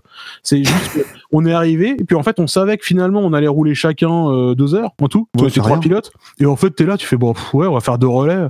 Enfin, et, et c'est marrant parce que par rapport à, aux appréhensions et à la façon dont tu t'es préparé pour la première fois, en fait, tu te rends compte que quand tu fais des trucs au fur et à mesure, ça devient naturel et seconde nature, quoi. Vraiment, c'est, ça devient, ça devient logique et ça devient c'est pour ça, c'est pour ça que je trouve que le sim racing a, a un, a un intérêt euh, euh, pour les pilotes réels de d'entraînement, de, de, de concentration, de pouvoir discuter euh, à la radio euh, sans perdre sa concentration. Euh, voilà, c'est des choses qui sont euh, qui, qui dont ils ont besoin en fait dans dans la réalité. Et euh, et je pense que certains pilotes réels euh, ont, euh, ont envie, on va dire, d'y rouler, mais euh, enfin envie de s'entraîner, mais euh, ils ne trouvent pas l'intérêt d'y rouler. C'est ça qui est dommage. Et, et- Parce que- et, euh, et je, je pense que d'ailleurs sur, sur, sur- parce que c'est un sujet vaste aussi, c'est le transfert de euh, le transfert de compétences d'un monde à l'autre, qui est pas forcément toujours évident non plus. Euh, je, je pense que d'ailleurs le, le transfert de compétences, il se fait plus facilement quand tu viens du sim racing et qu'on te met derrière le volant d'une vraie voiture. Je trouve que c'est Ouais. plus facile que dans l'autre sens. Ah, je pense oui. Parce que euh, quand tu roules en virtuel, il te manque des informations. T'as pas les forces de la voiture, il te, il te manque beaucoup de choses. Tu roules pas Euh, avec les fesses. Tu roules pas avec les fesses, ouais. Et il te manque beaucoup de choses. Et du coup, quand tu arrives dans la voiture, t'as juste plus d'informations. Alors, tu les, du coup, tu les exploites peut-être pas aussi bien tout de suite, mais t'as juste plus d'éléments avec lesquels travailler. Quand tu fais l'inverse et que t'as l'habitude de rouler dans une vraie voiture et que t'arrives en sim racing, moi, le nombre de gens que j'ai mis sur une installation comme ça, pourtant, euh, et pourtant que j'ai mis en condition, genre même réalité virtuelle, etc., tu vois. Donc, ils ont le paysage qui défile autour d'eux à la vraie vitesse. Ils peuvent tourner la tête, etc., euh, et et qui sont des catastrophes complètes. Parce qu'en fait ils ressentent pas les mouvements de la voiture. Tu te rends compte à quel point en fait on s'appuie sur cette euh, sur ce Ah bah ressenti là la, la jambe gauche et les fesses. Parce que quand on conduit une voiture dans le civil on a la jambe gauche quoi, elle est calée euh, à gauche de toutes les pédales euh, quand on est en train de rouler et du coup tu as énormément de sensations qui passent par la jambe gauche aussi Euh, mais du coup euh, mais du coup ouais tu te rends compte tu te rends compte à quel point euh, pour quelqu'un qui a pas l'habitude le temps qu'il s'habitue à ça il lui manque beaucoup d'informations sur lesquelles s'appuyer pour euh, pour rouler correctement et euh, je, je pense que le transfert de connaissances, il se fait plus facilement dans, dans l'autre sens. Euh, Je, je- je- je- en tout cas, de ce que j'ai constaté des- de- d'expérience personnelle, c'est surtout ça que j'ai vu. Quoi. C'est vrai que moi j'ai eu la chance de participer euh, euh, à Saint-Malo euh, à, à- une séance de coaching euh, avec un, un ingénieur professionnel, enfin qui euh, qui a qui a qui a fait une une salle qui s'appelle 2SM pilotage qui est euh, bon, il- s'il écoute euh, il- ça lui fera de la publicité. Et euh, et c'est vrai que lui, euh, il m'a, il m'a, il m'a fait, il m'a- appris des choses de mon pilotage que je ne fais, que je ne, sur lequel je ne faisais pas attention. Par exemple, tu vois, j'arrive dans un, dans un freinage, j'ai un peu trop freiné la voiture, donc je vais remettre un petit coup de gaz pour la, la mettre au bon endroit, euh, enfin à la bonne vitesse, euh, au point de corde. Et ça, Sauf que c'est ce petit- c'est- une erreur qui est hyper commune en plus, quoi, vraiment. Ah ça. oui. Et ce petit coup de gaz, j'explique pour pour ceux pour la suite. hein, ce petit coup de gaz va m'emmener trop loin euh, euh, dans dans dans ma trajectoire et je vais pas pouvoir remettre les gaz à fond aussitôt que si aussitôt que si euh, je, n'avais pas mis ce petit coup de gaz. Je serais allé moins vite. euh, je serais arrivé moins vite à la corde, mais j'aurais pu mettre gaz plus fort et plus tôt. Et il m'a expliqué ça et on le voyait ça avec la télémétrie. Donc lui, il utilise Assetto Corsa pour pour pour tout ça. Et il récupère les données dans, le Motec. Et puis, euh, il, me montre là, tu vois là, ce petit coup de gaz, eh ben, ça t'a, ça t'a empêché, tu vois, tu donnes un petit coup de gaz, tu remets les gaz, et là, hop, t'es obligé de, coup, de pas mettre, de pas mettre à fond, tu laisses, euh, on va dire, euh, une demi-seconde, et puis après, tu remets gaz à fond. Donc, tu vois, ce plateau-là, eh ben, ça, ça t'empêche de, de gratter du temps par rapport, on était deux, enfin trois en l'occurrence pour pour se comparer. Et par rapport au, au, meilleur tu vois lui il a, il a pas mis de petit coup de gaz. Donc il a pu accélérer plus tôt. Tu vois c'est des petites choses comme ça que que tu que tu apprends bien parce que tu, tu sais que et donc comme moi je roule maintenant et que ce soit au SCC ou sur Assetto euh, ou sur co- compétitionné eh ben je fais attention à ça. Je dis, ah, surtout ne remets pas de gaz ne remets pas de gaz. T'as freiné trop tard c'est trop fort c'est pas grave. Tu tu remets pas de gaz mais c'est après que tu vas, tu vas le remettre. C'est la, la qualité du freinage qui euh, c'est la qualité de tes repères, de ton point de freinage, de, de, de- et de ton dégressif euh, qui va déterminer ça. Parce que, sur deux tours consécutifs, le freinage est jamais exactement le même. Le grip a un petit peu évolué, il y a ceci, cela. Tu vas freiner un tout petit peu plus tôt, un tout, petit peu plus tard. Et le tout, c'est de savoir moduler un peu le freinage. Et effectivement, il faut surtout pas se mettre à ralentir trop pour ensuite remettre l'accélérateur parce que c'est hyper nocif parce que non seulement comme tu le disais, tu peux du coup te retrouver à euh, overshoot un peu ta, ta ligne, et du Mm. coup, bah, tu te retrouves euh, trop large, trop serré, tout ce que tu veux, et du coup, c'est une catastrophe. En plus de ça, tu transfères les masses du coup vers l'arrière de la voiture, du coup, tu t'empêches de tourner, tu neutralises Ouais. finalement le transfert de masse, tu t'empêches de tourner, du coup, tu as moins de turn-in, et du coup, tu es obligé de plus attendre pour que la voiture tourne, et du coup, tu vas accélérer. Et en fait, du coup, tu perds un temps dingue, alors que tu as l'impression que quand tu le fais, tu as l'impression que du coup, tu as été plus vite sur l'entrée, et donc que c'est mieux. Et c'est Eh ouais, euh, contre- c'est hyper contre-intuitif. et du coup, ça, en plus, sais que ça, me fait repenser à, à ce livret de Gran Turismo 2 que je t'évoquais tout à l'heure. Oui, oui. Euh, parce que dans le livret de Gran Turismo 2, il y avait un truc qui était écrit dedans, qui était extrêmement vrai et qui, euh, qui m'avait marqué, je me souviens à l'époque, qui était la reprise des gaz, elle doit être décisive. C'est-à-dire que quand tu arrives dans ton virage, il y a un Mmh. moment où tu vas reprendre les gaz. Si c'est pas le moment où tu veux sortir du virage, c'est que c'est pas le moment de reprendre les gaz en fait. L'accélérateur, c'est l'outil qui va te servir à sortir de ton virage. Si t'es pas dans la phase de sortie, tu n'as rien à faire sur l'accélérateur. Et Ah ouais. Et c'était pas expliqué exactement avec ces mots-là, mais c'est ce que, vraiment ce que j'en avais retenu en essence, c'est que si tu te retrouves dans un virage à mettre des petits coups d'accélérateur parce qu'en fait il faut que tu fasses un peu avancer la voiture, c'est que tu as raté quelque chose en amont en fait. Euh, mais si tu appuies sur l'accélérateur, au moment où tu touches l'accélérateur, tu devrais plus jamais le relâcher. Et Ouais. c'est vrai que c'est vrai que quand tu te forces à avoir cette logique-là de dire si je touche l'accélérateur, c'est que je dois plus le, jamais, c'est que je dois plus le relâcher pour tout ce virage-là. À partir du moment où tu te forces juste à avoir ce comportement-là, ça corrige énormément de, de petits défauts en fait, je trouve. Moi en tout cas, ça m'a aidé à corriger plein de défauts que je pouvais avoir dans mon pilotage. À partir du moment où je me force à me dire ça, si je touche l'accélérateur, c'est pour m'en aller. Ça m'aide vachement euh, à me forcer à faire, de- à faire les trucs différemment euh, dans les premières phases du, du virage en tout cas. Ah, Je pense que ça peut être une bonne conclusion de cette émission, Écoute, euh, avec plaisir. qui j'espère aura été décisive aussi. euh, bah oui, transition. On est très des professionnels, hein, tout ça. Bien sûr. Euh, Merci à toi en tout cas. Euh, merci aussi à nos auditeurs. Euh, où est-ce qu'on peut te retrouver de, euh, Donc t'as plein, je sais que tu as plein de réseaux euh, où on peut, Ouais. on peut discuter avec toi. à, à plein d'endroits, euh, puisque du coup, bah forcément au sein, au fin du, au, au fin, très bien, au sein du SAV, ce qui est très, très dur à dire manifestement, donc au sein du SAV, donc euh, Le SAV de la SAVF1.fr. F1, SAV Absolument, F1.fr, tout bien à fait. Euh, sur Twitter, euh, si vous cherchez Benlop, vous me trouverez très très facilement. Euh, du coup, sur Twitch, là où je stream toutes mes courses, euh, euh, si vous si vous tapez Benlop, mais en remplaçant le E par un 3 et le O par un 0, donc B3NL0P, parce que mon numéro de course c'est le 30. Euh, du coup, voilà. Si vous cherchez ça sur Twitch, vous allez aussi tomber sur moi et du coup, c'est avec plaisir si vous voulez venir voir un peu d'ACC avec mon modeste niveau que je construis au fur et à mesure. hein, mais et puis nos courses d'endurance avec Vava, avec Jay, avec plein plein de monde, avec Spider, on a fait les 24 heures euh, bien entendu aussi, qui s'était joint à notre petit à notre petit crew. Du coup, Merci à euh, toi en tout cas, c'était une, bonne émission. J'espère qu'on pourra faire un, un, un tome 2. Euh, Ah Il y a d'autres sujets que je. Mais là, c'est vraiment. Je pense que ça mériterait une émission entière. Euh, mais bon, on, reviendra. On, on verra si on si si si, si tu euh, si tu es d'accord et puis si si, si si si ça n'a pas été trop long. Euh, merci à toi. Merci aussi à nos auditeurs parce que euh, restez, euh, je pense qu'il y aura deux heures d'émission. Euh, N'hésitez pas à commenter la page de l'article sur les réseaux sociaux.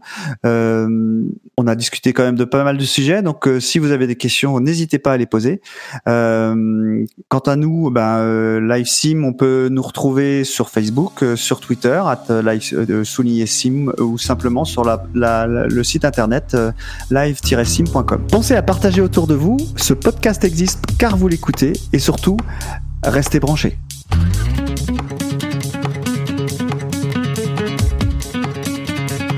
Et donc vous, c'est Craig et, et Jerk, c'est ça Vous venez souvent ici Non, parce que moi, c'est la première fois que je viens sur ce serveur-là, donc euh, je, je vous connais pas encore bien les gars, et vous avez pas l'air très causant, donc je, suis un- je suis un peu intimidé, je vais pas vous mentir. Qu'est-ce que vous faites dans la vie Ah, vous écoutez les gens Mais C'est pas un peu, pas un peu indiscret ça C'est- votre métier, d'accord. Ok. Donc vous, votre, votre délire, hein, votre kiff, euh, c'est d'écouter vos points. Non mais c'est pas mal. Ça, ça paye bien comme, euh, comme ça C'est gratuit. Vous êtes, ouais, enfin, vous êtes, vous êtes des voyeurs en fait. Ah, que j'aille me faire foutre. Très bien.